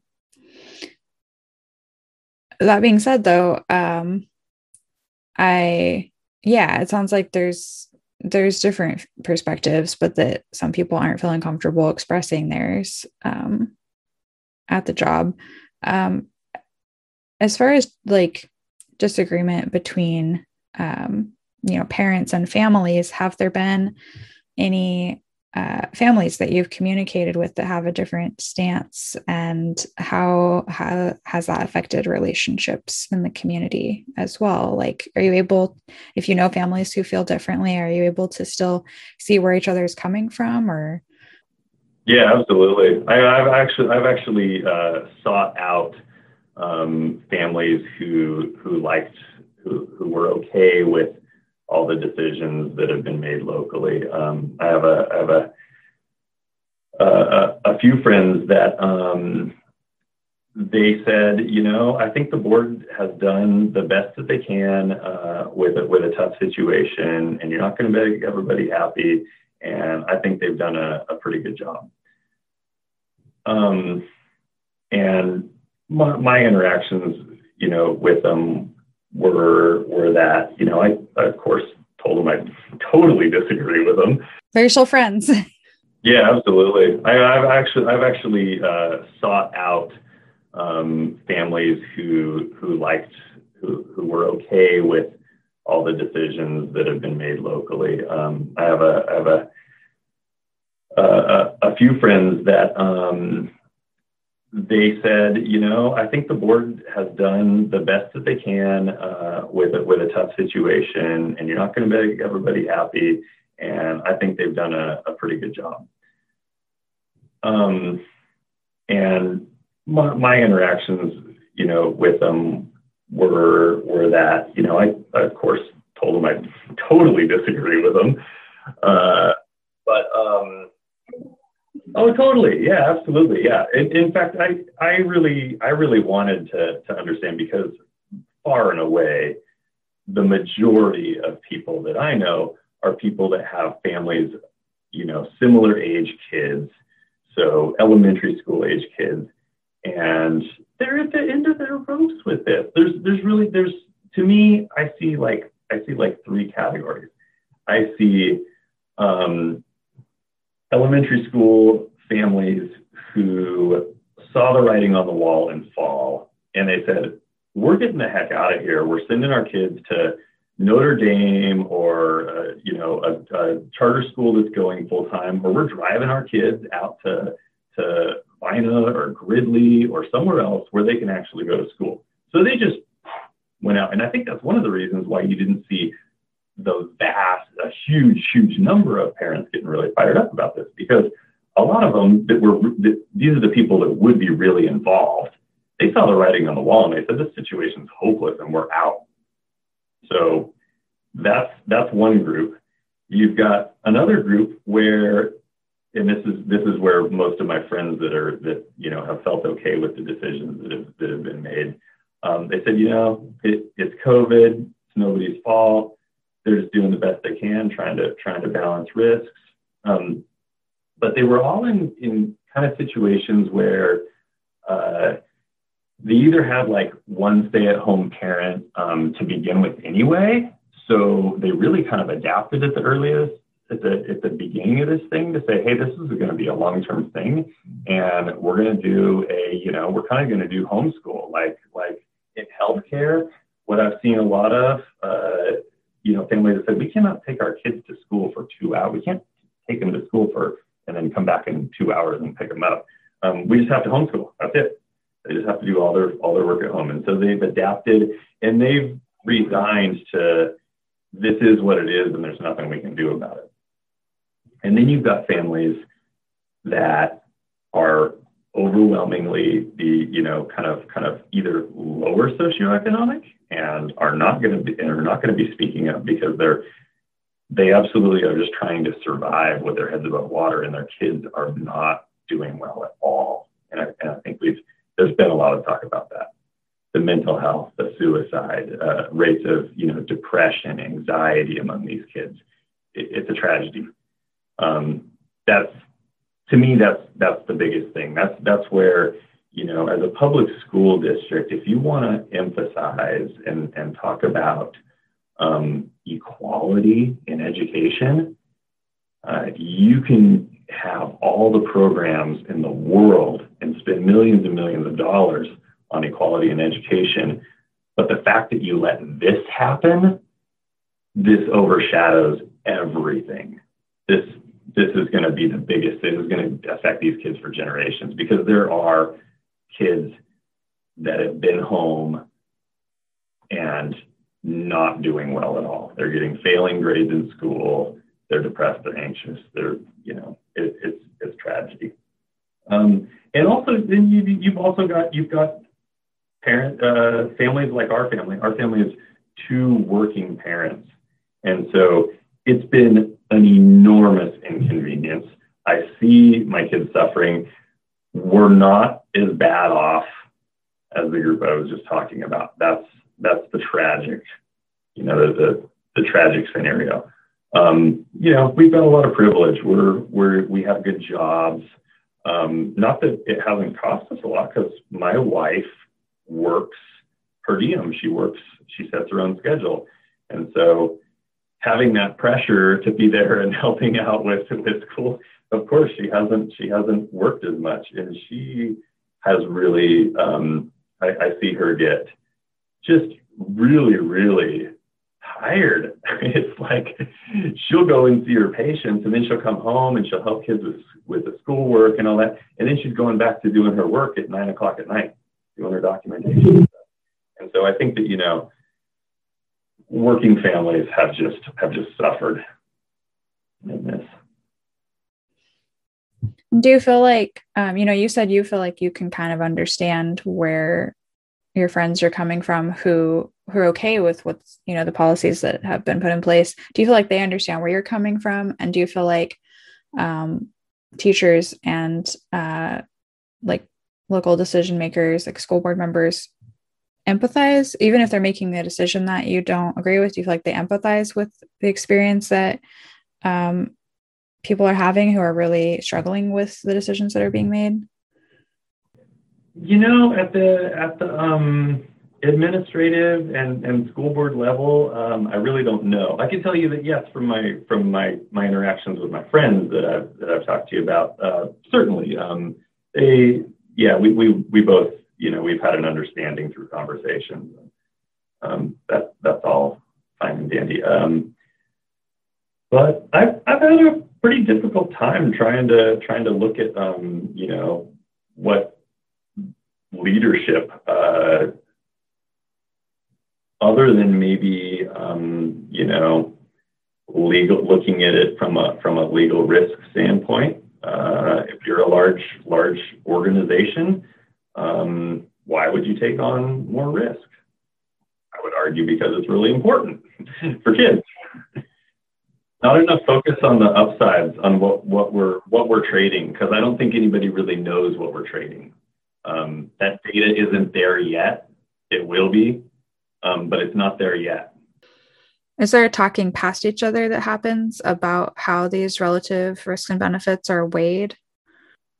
Yeah, I, I mean, you know, you, you can you can look at you, you can look at data and, and say, you know, hey, look, uh, overwhelmingly, uh, children are not at high risk uh, for, for poor outcomes due to COVID. Um, there's a lot of talk about that um, in the media. Uh, there's certainly a lot of um, sensationalized reports which come from infectious disease experts because that that kind of helps, I think, bolster up if you have a news story about, you know, some rare complication of COVID. It really helps to cite an expert. But we have to remember that expert opinion is the lowest form of scientific evidence on the hierarchy of evidence. And I don't think that we should make policies based on, you know, reading a news story about some rare complication that you can have due to COVID. So, when it comes to trust and distrust within the community and whether this topic or other related pandemic issues have driven wedges between people, it seems like it's really a mixed bag. There is frustration, but people are still trying to maintain friendships even across different responses to the pandemic and to the school situation, and sometimes this can be hard. Let's see what Dr. Kaiser and Tom Lando had to say about this. Like those really attention grabbing headlines and the things people post online, um, they can really touch into like our our automatic fear responses or combat you know i have to fight yeah yeah well that's the next stage right is if you're afraid of something or you're just reacting to it then we've we have these like biological mechanisms of like fight or flight that kick in. And um and then it's almost like the whole community is feeling that in that state. You have a large percentage of people kind of in that state of being reactive or maybe combative.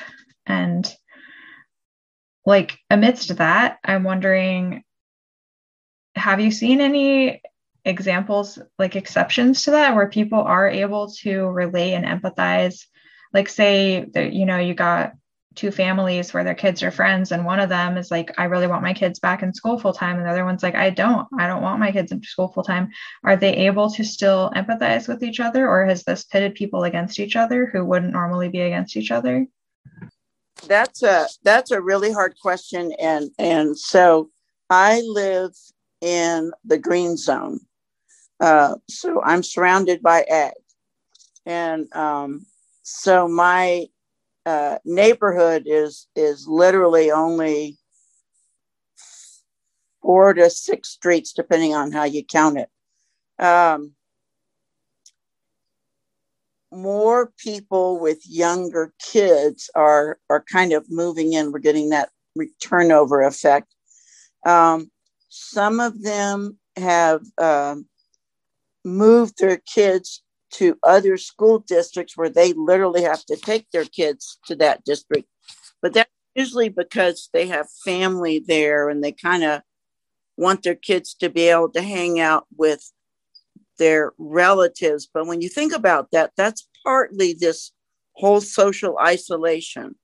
Um, so if your kid doesn't get to interact at school socially, which is what a lot of parents a lot of parents are worried about, then it kind of goes, well, is there a family place where they can go and interact? And so I know one family where the father of the child, he has a brother who has young children her, her age. And so after school, she goes over there. See, so there she gets to socialize. Um, the other family with young kids there, they got moved to a district where the rest of the family is from. And so they can go and, you know, hang out with cousins after after school. Um, a lot of others are doing um, sports, you know, like Little League has started and swimming has started. And for many families, this is a tremendous sigh of relief because uh, all the childcare places closed and after school things were closed. And so now they're starting to open up again. And so they're like, oh my gosh, thank goodness now my kid can, you know, have friends and interact and and be sort of more normal. Um, so uh, this is a really just a, you know, very slight casual uh, context. So I'm watching the seven year old play his game while the while the parents are watching the five year old play his game, and the people behind me are talking and they're friends and neighbors, and the one kid is not playing little league this year, but she's come to support her friend. But the framework of it is they did talk about uh, the one family was very, very fearful of interaction until everybody has their vaccination. So that was a more uh, closed off family unit because, and I don't know the parent. The, I think it was a grandparent is is perhaps uh, more at risk or something. I don't know, but uh, it was just interesting because they were really glad to see each other. They talked about a whole bunch of things. They literally went out of their way to come and watch this neighbor's son play the game when their own son didn't get to play this year. So that was a very, you know, generous attitude. But then nobody was being confrontational. The issue of the one family was saying, no, nobody can come until everybody's vaccinated. And the other family didn't have that strict guidelines. So they were talking about this kind of non-confrontationally, but it was coming up.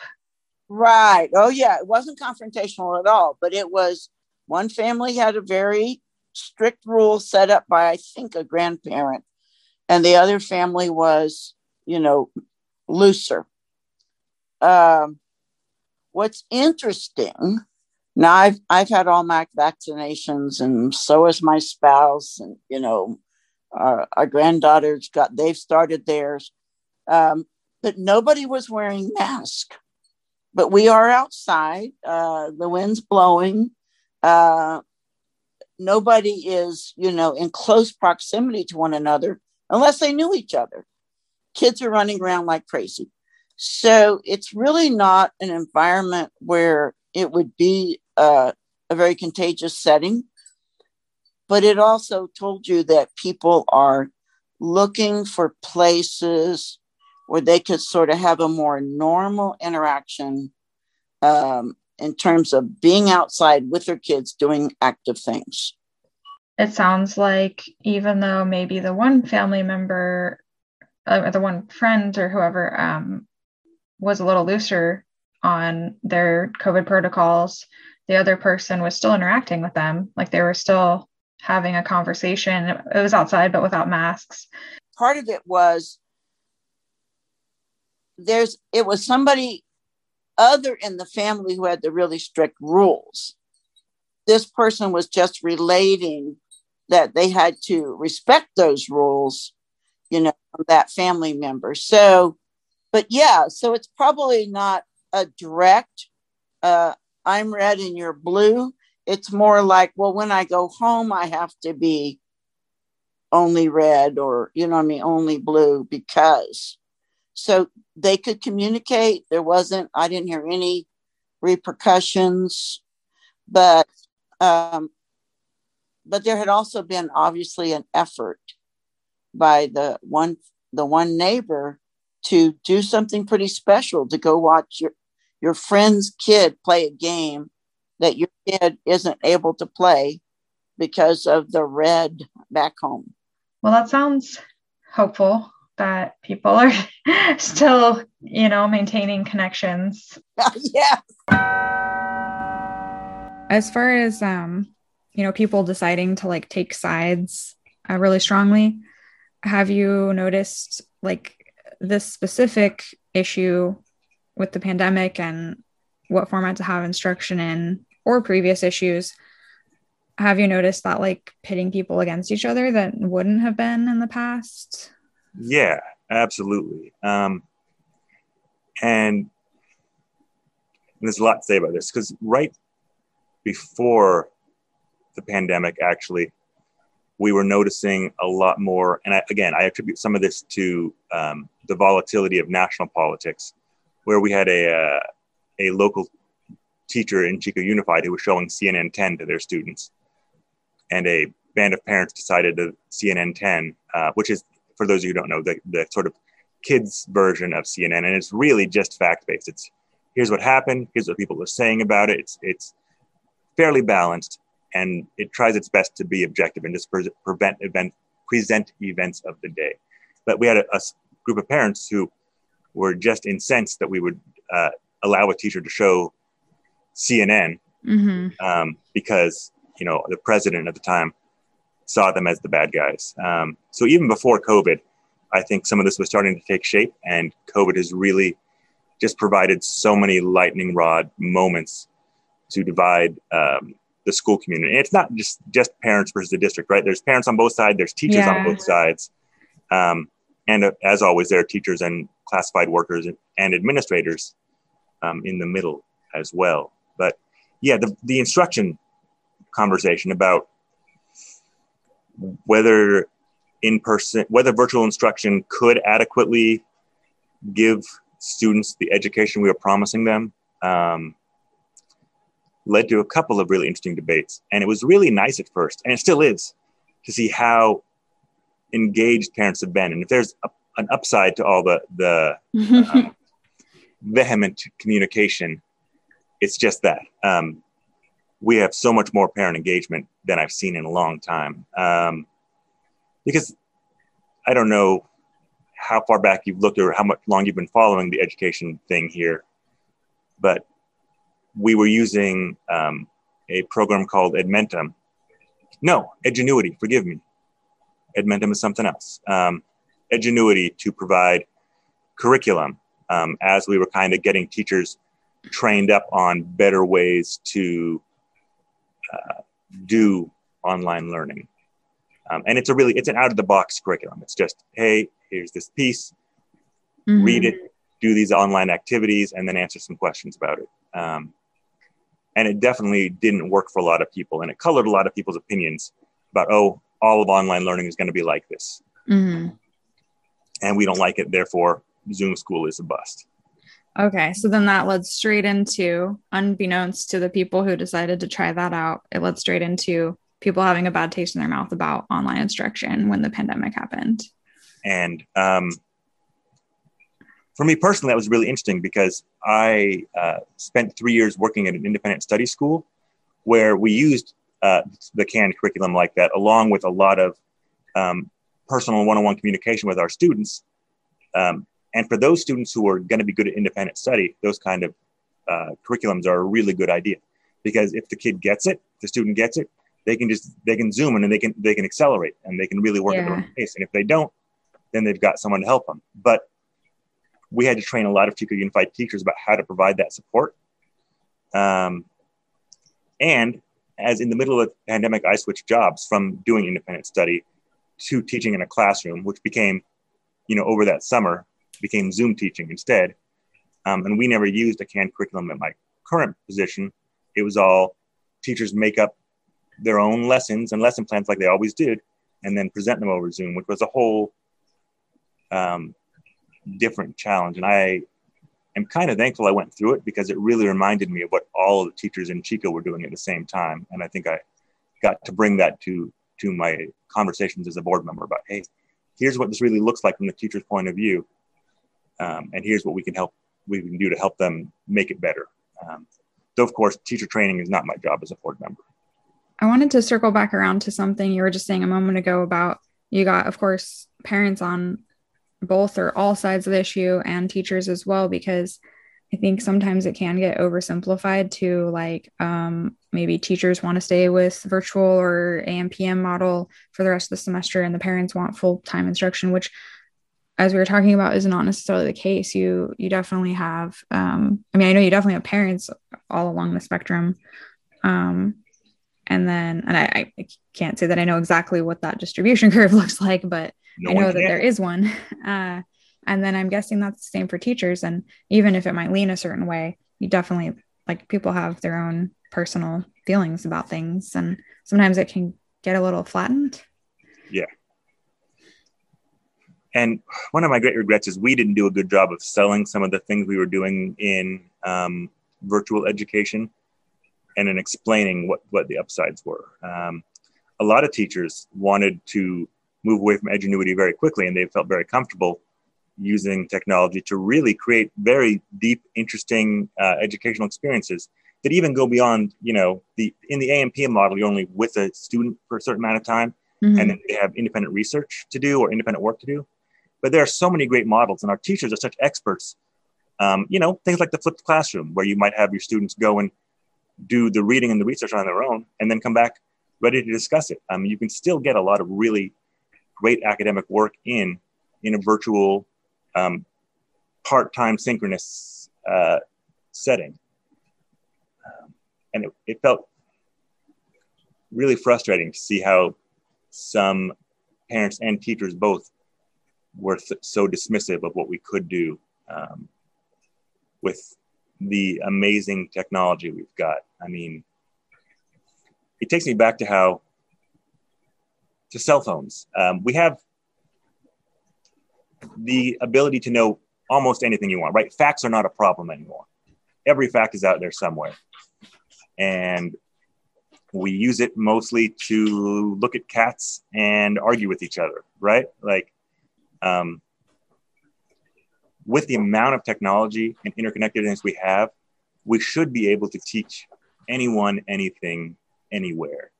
Um, and more of it is just, hey, are we going to try this? Are we going to come into this with an attitude of this is something I can do? And do we have the supports that people need as humans, not just as, you know, robotic learners, but as people with physical and emotional needs as well to make virtual learning really useful. And clearly, our outcome on that, uh, from that point of view, was iffy at best.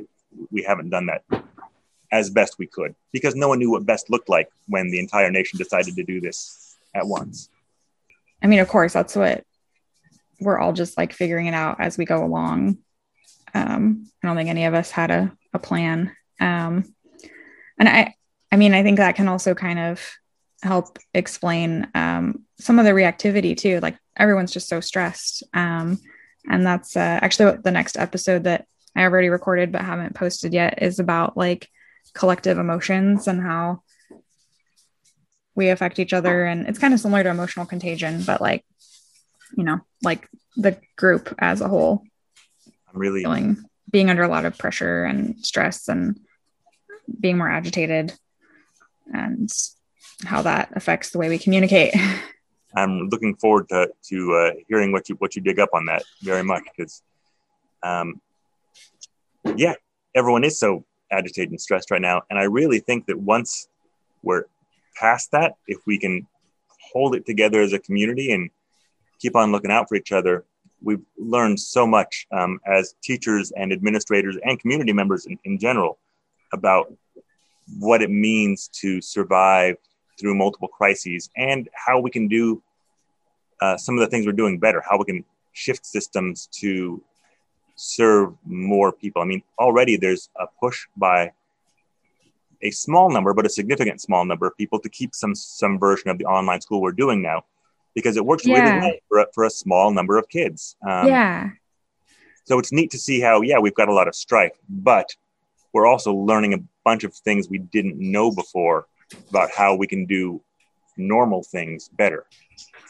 Yeah, um, I heard that too, and I mean, there's aspects of the pandemic and like you know i'm in grad school and there's aspects of doing everything online that actually work better for me and other people. So i think it's great if that can be like a growth opportunity for like more differentiated instruction for the students that that does work for. And we had um, a pretty good number of students at chico unified who were doing uh, some kind of vocational education either CTE classes or work training who went out and got jobs during the uh, second semester once uh, some retail things started opening up more. Um, Mhm. and they were very loud about not wanting to go back to traditional because Mhm. they had a schedule where they had classwork on their own schedule, two hours of uh, you know guided instruction, and then they could do things like apprenticeships during the rest of that time. Yeah, which is um they're also learning. Yeah. Hopefully. I mean that's like I- real world experience. Oh yeah, um, I'm a huge fan of of uh, the CTE push that's, that was going on before COVID happened. In fact, I used to be a, a CTE coordinator at a previous school, just helping kids find those opportunities. Um, so seeing that being able to blossom out of this is a huge silver lining. And Can you explain what that acronym is just Sorry. for people like me who don't Yeah. know? uh, CTE stands for Career and Technical Education.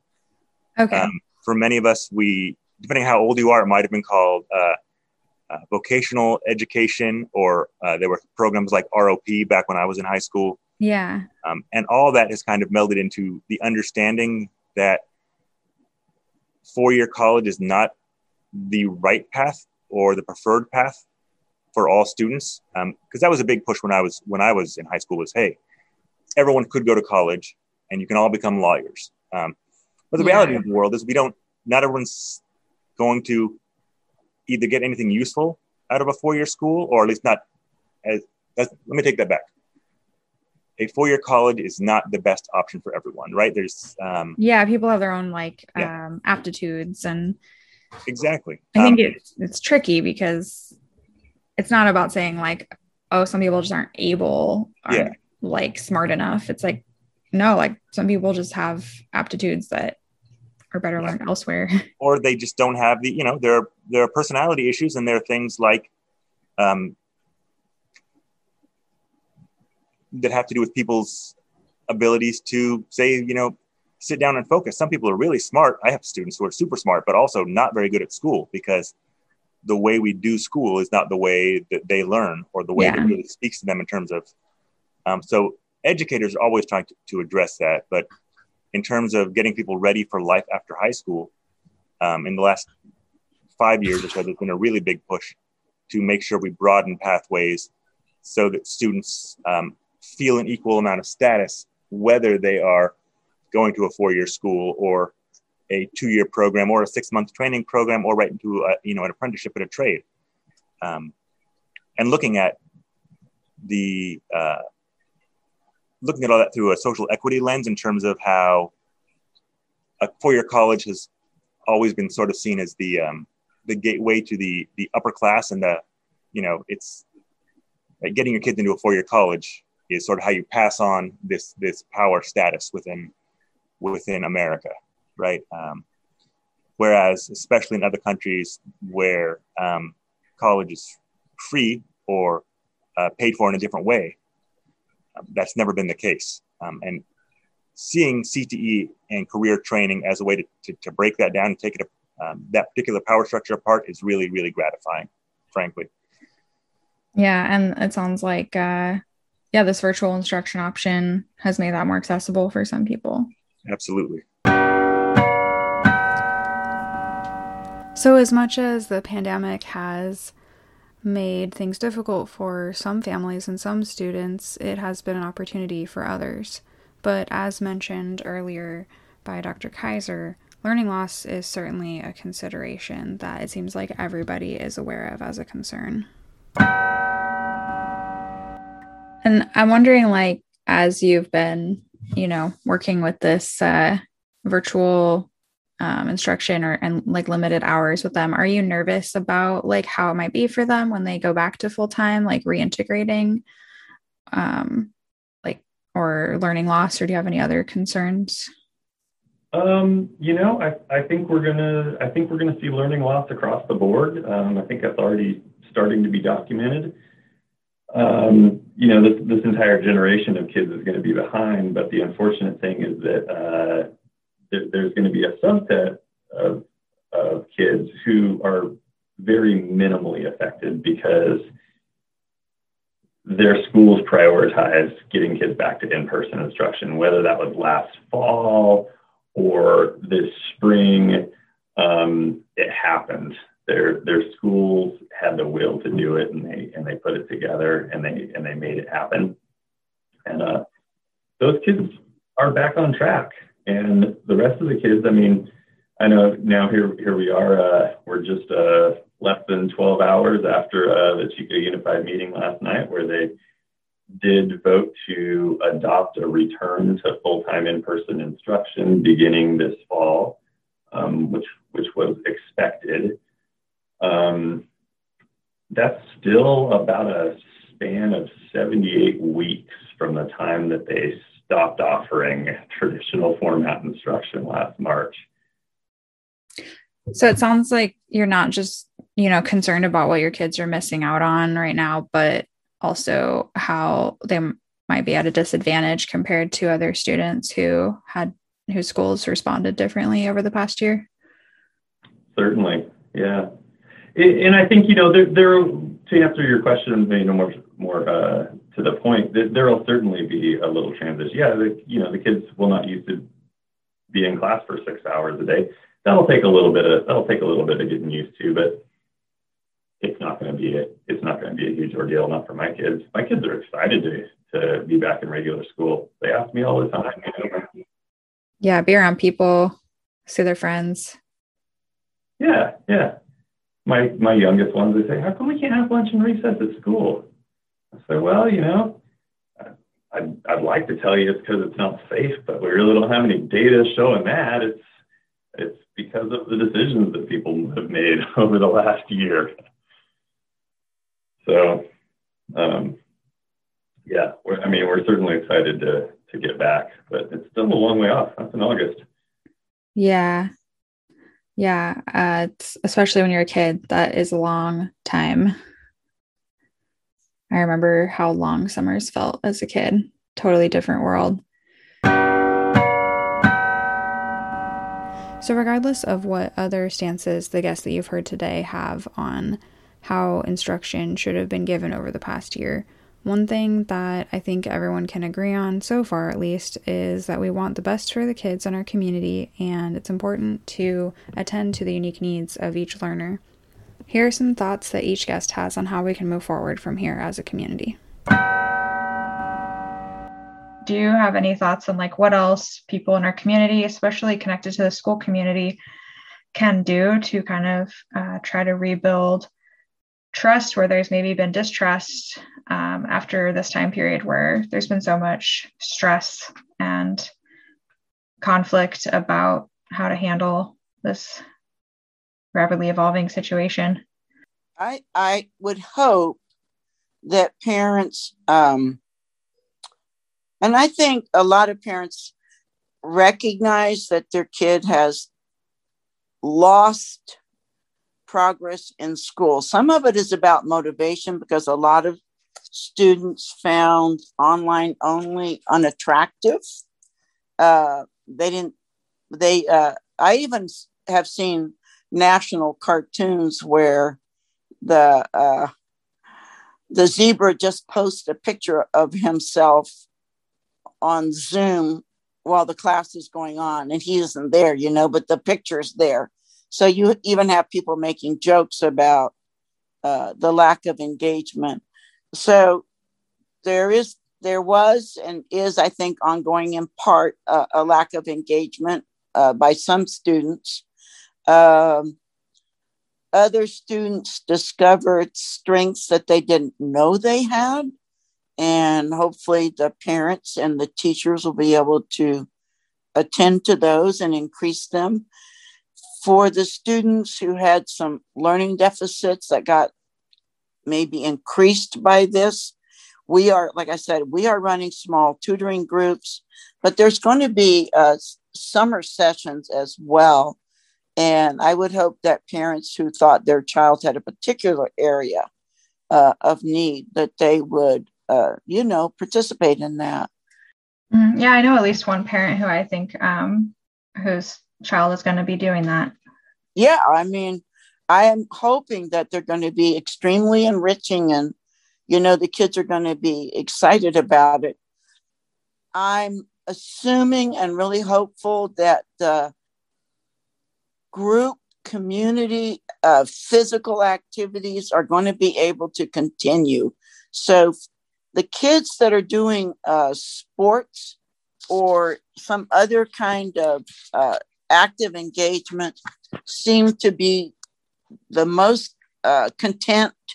You know, they have associations with the kids that they participate in those with. They have uh, a coach or coaches.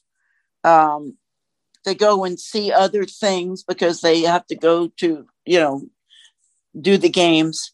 Um, but this is happening outside of athletics too. It's happening in different kind of competitions where sometimes the whole thing is on Zoom, but you know somebody now in a different place who thinks and likes the things you do, whether it's art or politics or we just had a team from Chico Unified win a, a cyber security contest uh, for the North State. Wow, that's impressive.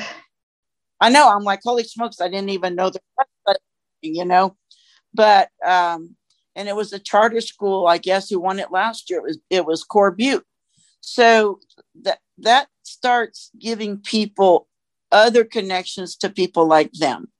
Um, but I will would really hope that parents um, don't continue to think that teachers aren't doing their job, but realize that education is it is a teacher driven uh, activity, but it also takes community uh, investment in letting them see the students how important it is and letting them see different pathways. I mean, one of the things that we've known now for at least, oh, geez, I want to say at least uh, maybe two decades is that learning is not a single lane highway.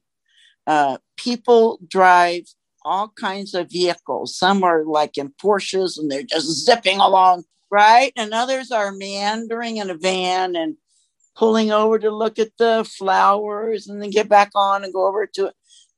But those different avenues of learning help us keep from being trapped in a traffic jam where you only learn if you were the front in the room.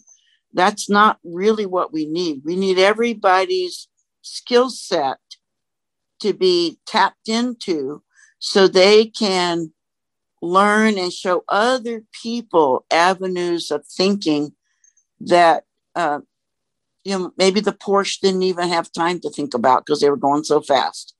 Um, so I think that's a really critical part. We don't want to pigeonhole or streamline education. We want it to be a diverse, uh, multifaceted, multicolored approach because people will discover things outside of my vision and outside of your vision because they're learning in a different way. But but we might need that critically uh, around the next corner. We might need it right now.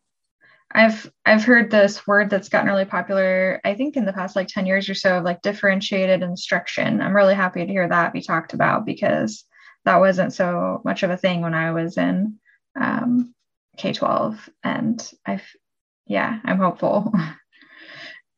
I'm hopeful too because uh, I have uh, one um, related child who had a speech impediment and, um, you know, got lessons uh, very early on. And the other child is like could say dinosaur at two, you know, and then tell you what kind of dinosaur, and you're going, oh my God, because I didn't know what kind of dinosaur. Um, but uh, speech is our most common learning deficit and uh, the one that we have to have at every single school site. You know, it it's the number one uh, learning disadvantage.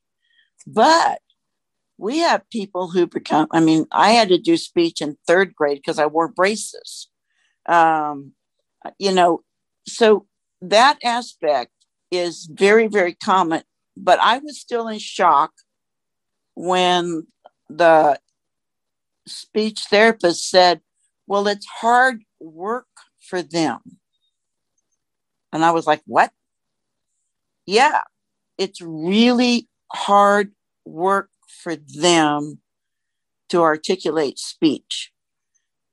I never thought that before. Now, why I didn't think of it because it wasn't my issue.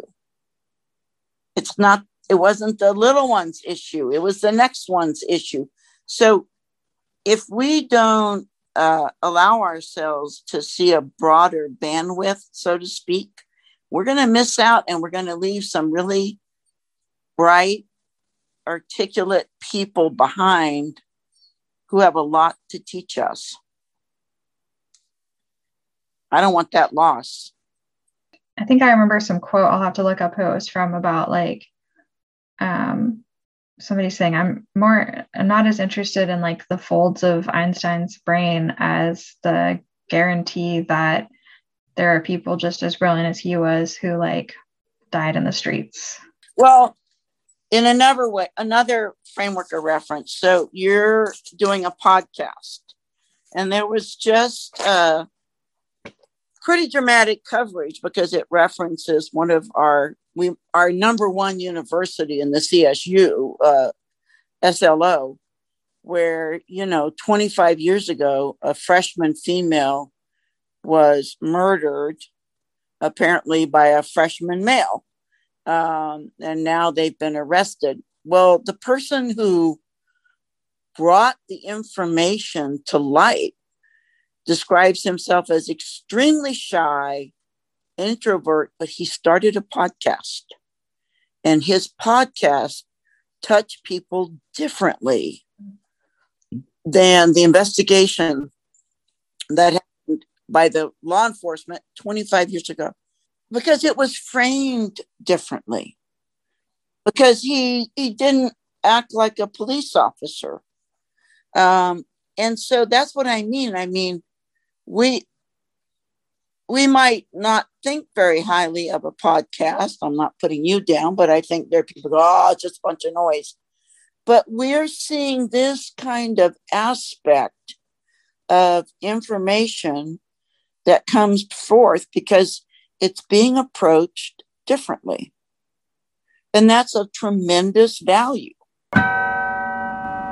since you know we are going back to in person next semester and hopefully the effects of the pandemic will continue to be felt less and less both you know both the actual health effects and then the related policies i wanted to ask like when there's been so much distrust um, between you know different groups of people and everyone's under so much stress uh, during this time and you know people have been negatively affected in different ways is there a way that in the community, especially the school community, that trust can be rebuilt between, um, you know, between parents, students, educators, and uh, administrators and elected officials?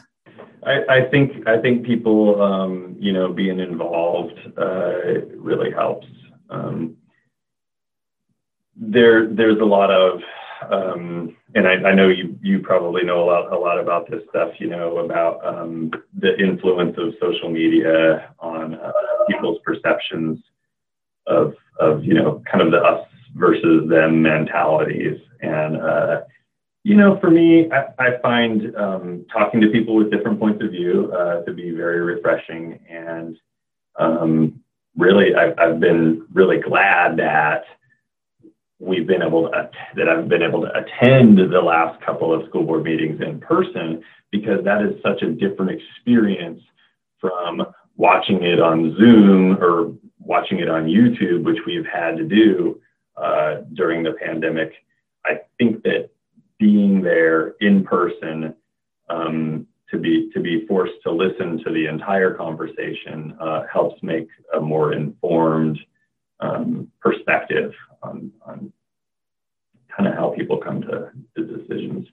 Yeah, that's kind of one of the that relates at least to one of the biggest challenges I think we face um, with with what's going on is that there's so much that could be said about social media and the way that emotions and sound bites spread and people can kind of double down on positions and not really listen to each other but if the remedy to that is to have more in-person interactions with our neighbors but we can't have in-person interactions then that's i you know i just imagine that that has had a really big effect too that is not necessarily quantified yet either but um, hopefully that can start to change as we are able to actually be in the room with each other more.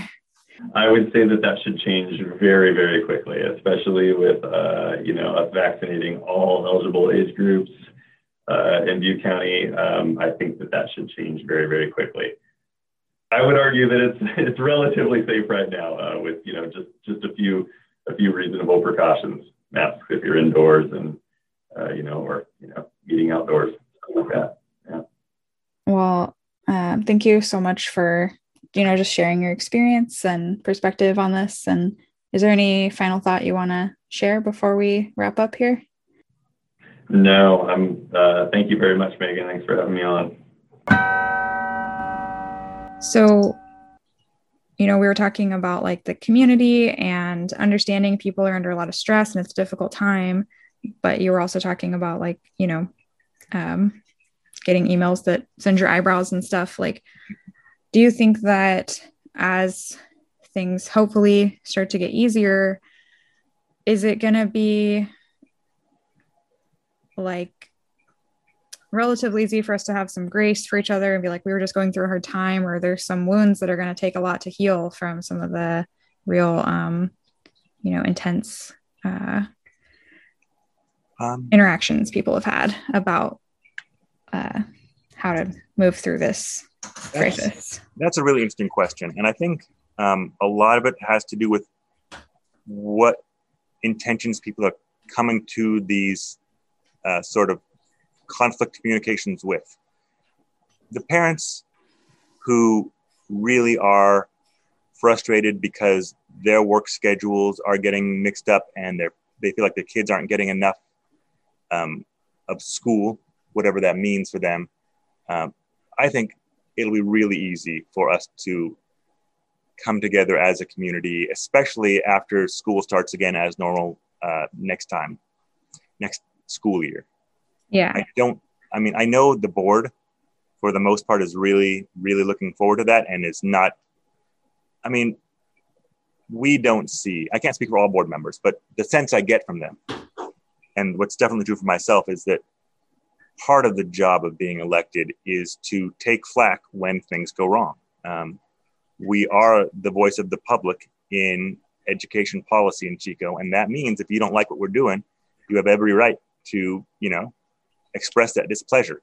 Mm-hmm. Um, and there's a lot of, you know, growing thick skin that, that comes with that. Um, I hope that the parents, once they see um, how hopefully when we all come back to regular school they will see that our love for the students and our deep desire as teachers administrators and board members to serve students by creating an educational environment for them um, that will earn some of that that that trust and that goodwill back um, i will say that I, I definitely think that there are some people who are coming to these conflicts um, with motives about gaining a voice in the community and gaining some political power. And I don't know how that plays out in terms of um, will these divisions keep on being stoked because it's useful for, for some parties? Um, that's what really scares me is that, and I think it's a minuscule number of people. Um, and I don't even think they have a particular side. Um, I think they're people who find advantages in any kind of, of chaos and frustration and that collective uh, emotion that you were talking about.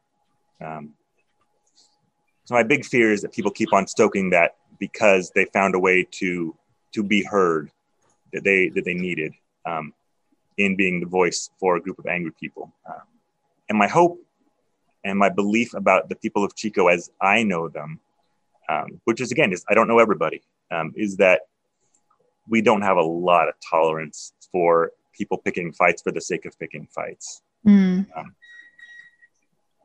but as you said, as we go from from more rural to more urban, as we grow and change, this is one of those watershed moments, right? We're not sure what it's going to look like um, on the other side.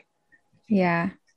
It sounds like it's a little scary and you have some hope based on previous experience, but also are recognizing that the previous experience may not apply because of the ways the community is changing and it's just hard to know it's like very uncertain it is. Um, and across all those aspects school and the city council and some of the other big issues that the city is facing right now i just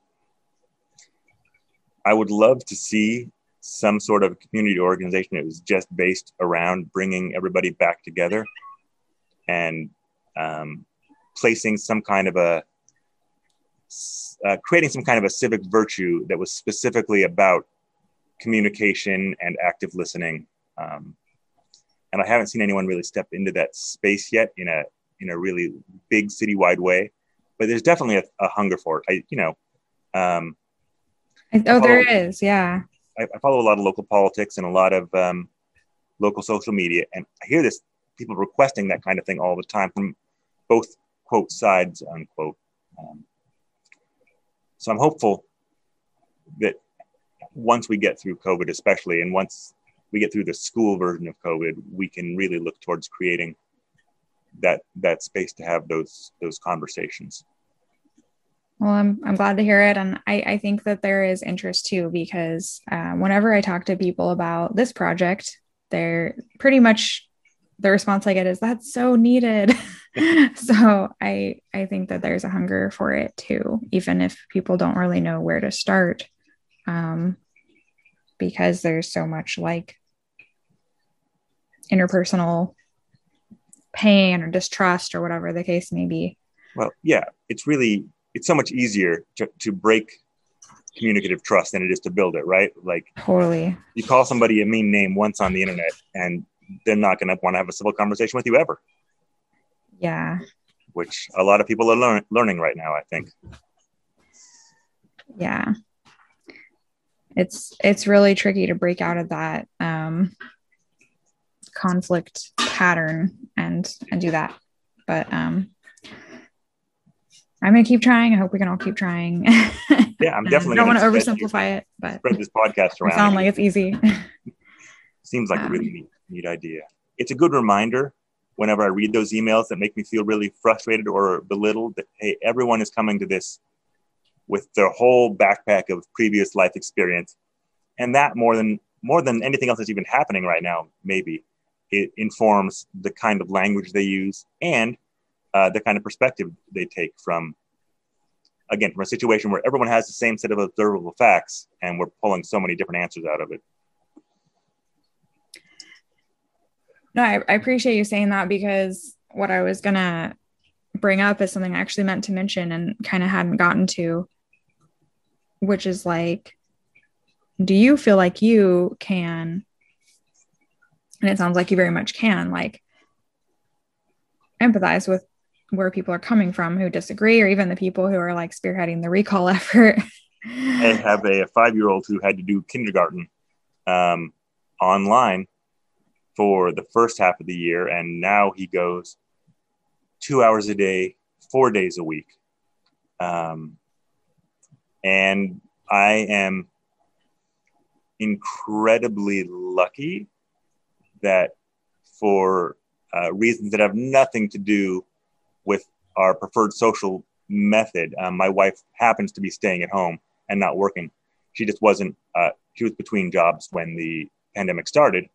So um, we took a huge financial hit and decided to have her just stay home. And without that, I have no idea how my son would have would have managed kindergarten. Um, but I also know that I love. I used to um, be very involved with the school that he's at. Um, in fact, when I worked for Chico Unified, one of my first jobs was as an aide um, for some students with special needs at Wildflower when they first when that charter school first opened. So mm-hmm. when Oliver started going there, when my son started going there, it was really.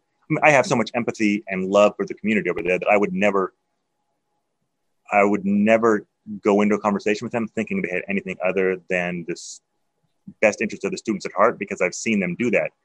I would love for some of these angry and frustrated parents once we have room for parent aides again, um, once the restrictions are gone, to come in and see exactly what happens in a classroom and get involved and see how passionate everybody is about helping students become better people um, and better educated people. And I think that if they did that, and some of them have, but but not all, not even many, I'd say, of the people who are really angry. Um, I think that would be a really good place to start in terms of kind of rebuilding that trust. Mm-hmm. Is for everyone to, to get engaged in, because now they, they have been right. They've they've been stuck uh, being uh, teacher or at least being uh, the overseer of education for half their kids' day when that's become been a real hardship for them. Um, come see what, what it's supposed to be like. Yeah. And maybe there can be more appreciation for for that. Yeah, and not just teachers for, are doing, and not just for the teachers, but for um, the entire system. Right, public education, the way we do it, is the last major social good that everybody agrees on. Right, like we don't do anything else as a community in the way yeah. that we do school um, for whatever reason, America has done a very good job of tearing down every other social institution.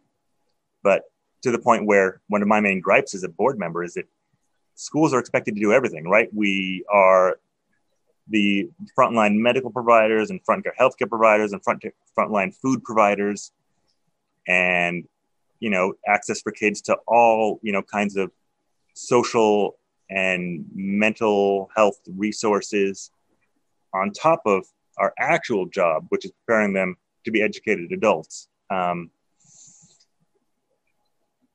and I think one of the things we see in all these conflicts is how untenable that is to fund schools as if they were just educating people and then expect them to be the social hub of everything. Because once if you put all those eggs in this one basket and then school goes away, what so many parents are upset about is not, oh, hey, education got interrupted for a little bit, but how many families no longer have access to someone who checks them for lice and asks them if they're having a good day and mm-hmm. notices when they are, you know, crying over their their boyfriend or girlfriend, or notices when they've got, you know, signs of abuse. Um, and none of that should have ever been put on teachers as a full-time you know responsibility anyhow and i hope that if we take anything away from that it's that we see that and we need a much more robust system of raising kids like more um a more diverse way to support kids yeah we need not just schools extra programs outside of the school systems for kids to look for mental and emotional and physical health and safety and growth um, and I really hope that that's something we can all agree on when this is over. Because while the call for more mental health funding um, is something that everybody agrees is needed in the schools, it's only needed in the schools because we don't, as a society, we don't really believe in mental health outside of the schools. Um, right? I mean, how many people's insurance as an adult actually carries real comprehensive mental health coverage? Almost none. I mean, it's, it's minuscule. Um, yeah, these are all um, really deep topics that I think deserve their own dialogue, honestly. I'm sure you have a wide spectrum of perspectives in our community as well. Yeah. Yeah, we do. Um, I try to, you know, make my personal experience relevant to the podcast as much as possible. And, you know, having that experience and I feel like that I can totally relate to like parents struggling with uh, kids being at home because, you know, my roommate has a teenage child, and um, then my friend who said I can record my podcast at her place also has a teenage child, and like, um, so I empathize, and you know, I can feel that stress that um, comes up for me when trying to do some sort of work from home while they're being, you know, there's a young person in the house who might not always be as aware of an adult's needs. And so I'm not advocating for any position here, but just saying I can empathize with parents who are going through that every day. Yeah. It's just, it's been such a big shift for so many people. to, you know, work from home and have your kids home at the same time. Either one of those would have been big. Trying to do them both, I mean, consistency is key for mental well-being, right? We, we want to know what's going to come next. And as a teacher, mm-hmm. something we do all the time. Hey, when you come into my classroom, there's going to be procedure. Yeah. And every day you're going to know, I do this, I do this, I do this. And when you have a substitute and suddenly you're not doing, you know, your three welcome to class activities, everything feels weird and strange. And like, you know, that um, it's like the whole classroom's been turned upside down. And people outside of class are the exact same way, right? Um, it's you mentioned something about giving each other some grace earlier, and I, I really hope that we can continue to do that to understand that the people you're yelling at online have also had their world turned upside down, and we're all kind of struggling to find a place to stand right now. And I think the, my, my big fear is that for some people, that place to stand is going to be being really angry at, at the school system, um, no matter what. That's their new de facto. And I hope that's not the case. Well, yeah, I appreciate that. Um, I can tell that you're really trying to take into consideration perspectives of all sorts of parents and students and teachers. So thank you again. And I, I think this might be a good place to go ahead and wrap up. Obviously, we could probably keep talking for hours. There's so much, but uh, thank you very much for, for having me. It's been a really, really interesting conversation. It's actually led me to a couple of places I want to explore some more. So All right, if you've made it this far, thank you. I hope that you found this uh, material as rich as I did. I know it was a lot to take in, probably, and if you're somebody who has strong feelings about this subject, it might have been even harder because not all of my guests agreed on everything, so you probably heard something you disagreed with today. If that's true, I just want to encourage you to, you know, especially if you're upset and it's reminding you of various stressors you faced over the past year, um, I want to just invite you to take care of yourself in whatever way feels good, whether that's taking a walk around the block or, you know, talking to a friend or whatever the case may be. Or maybe it's writing a letter to, you know, your school board member expressing your feelings about a subject. And whether you choose to write it in a way that singes their eyebrows off or not is up to you. I know I've written some letters like that in my day, um, not to school board members, but other elected officials. If you wanted to share a response or your own perspective on this topic or any other local issue, please contact me at dialoguedilemmas at gmail.com or on Facebook, Dialogue Dilemmas, or Twitter, Dialogue Dilemma, without the S due to a character limit, or even Reddit now. I'm on there under Dialogue Dilemma Pod. Uh, not quite active on there yet, but working on doing so. I am currently, if you're listening to this in 2021, a master's student at Chico State, and I'm doing this podcast as my master's project and need feedback about it. If you would like to give me feedback, any kind of response to this or any other episode, you can contact me again at dialoguedilemmas at gmail.com or find me on Facebook and Twitter, and all your responses would be completely anonymous. If you want to give me feedback that I don't use for my research, but just uh, that I can use for myself to take into consideration, you can also contact me and just let me know that. You can also find the podcast and contact me and find links to my social media pages at dialoguedilemmas.com. There you can find all of the episodes that I referenced today with subjects such as emotional contagion, uh, collective fear, hope, and uh, collective emotional orientation, and other topics, and new episodes that will be coming out soon.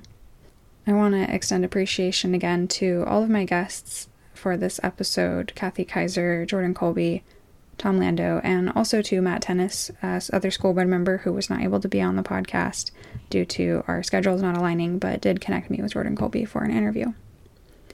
All right, take care, community, and see you next time.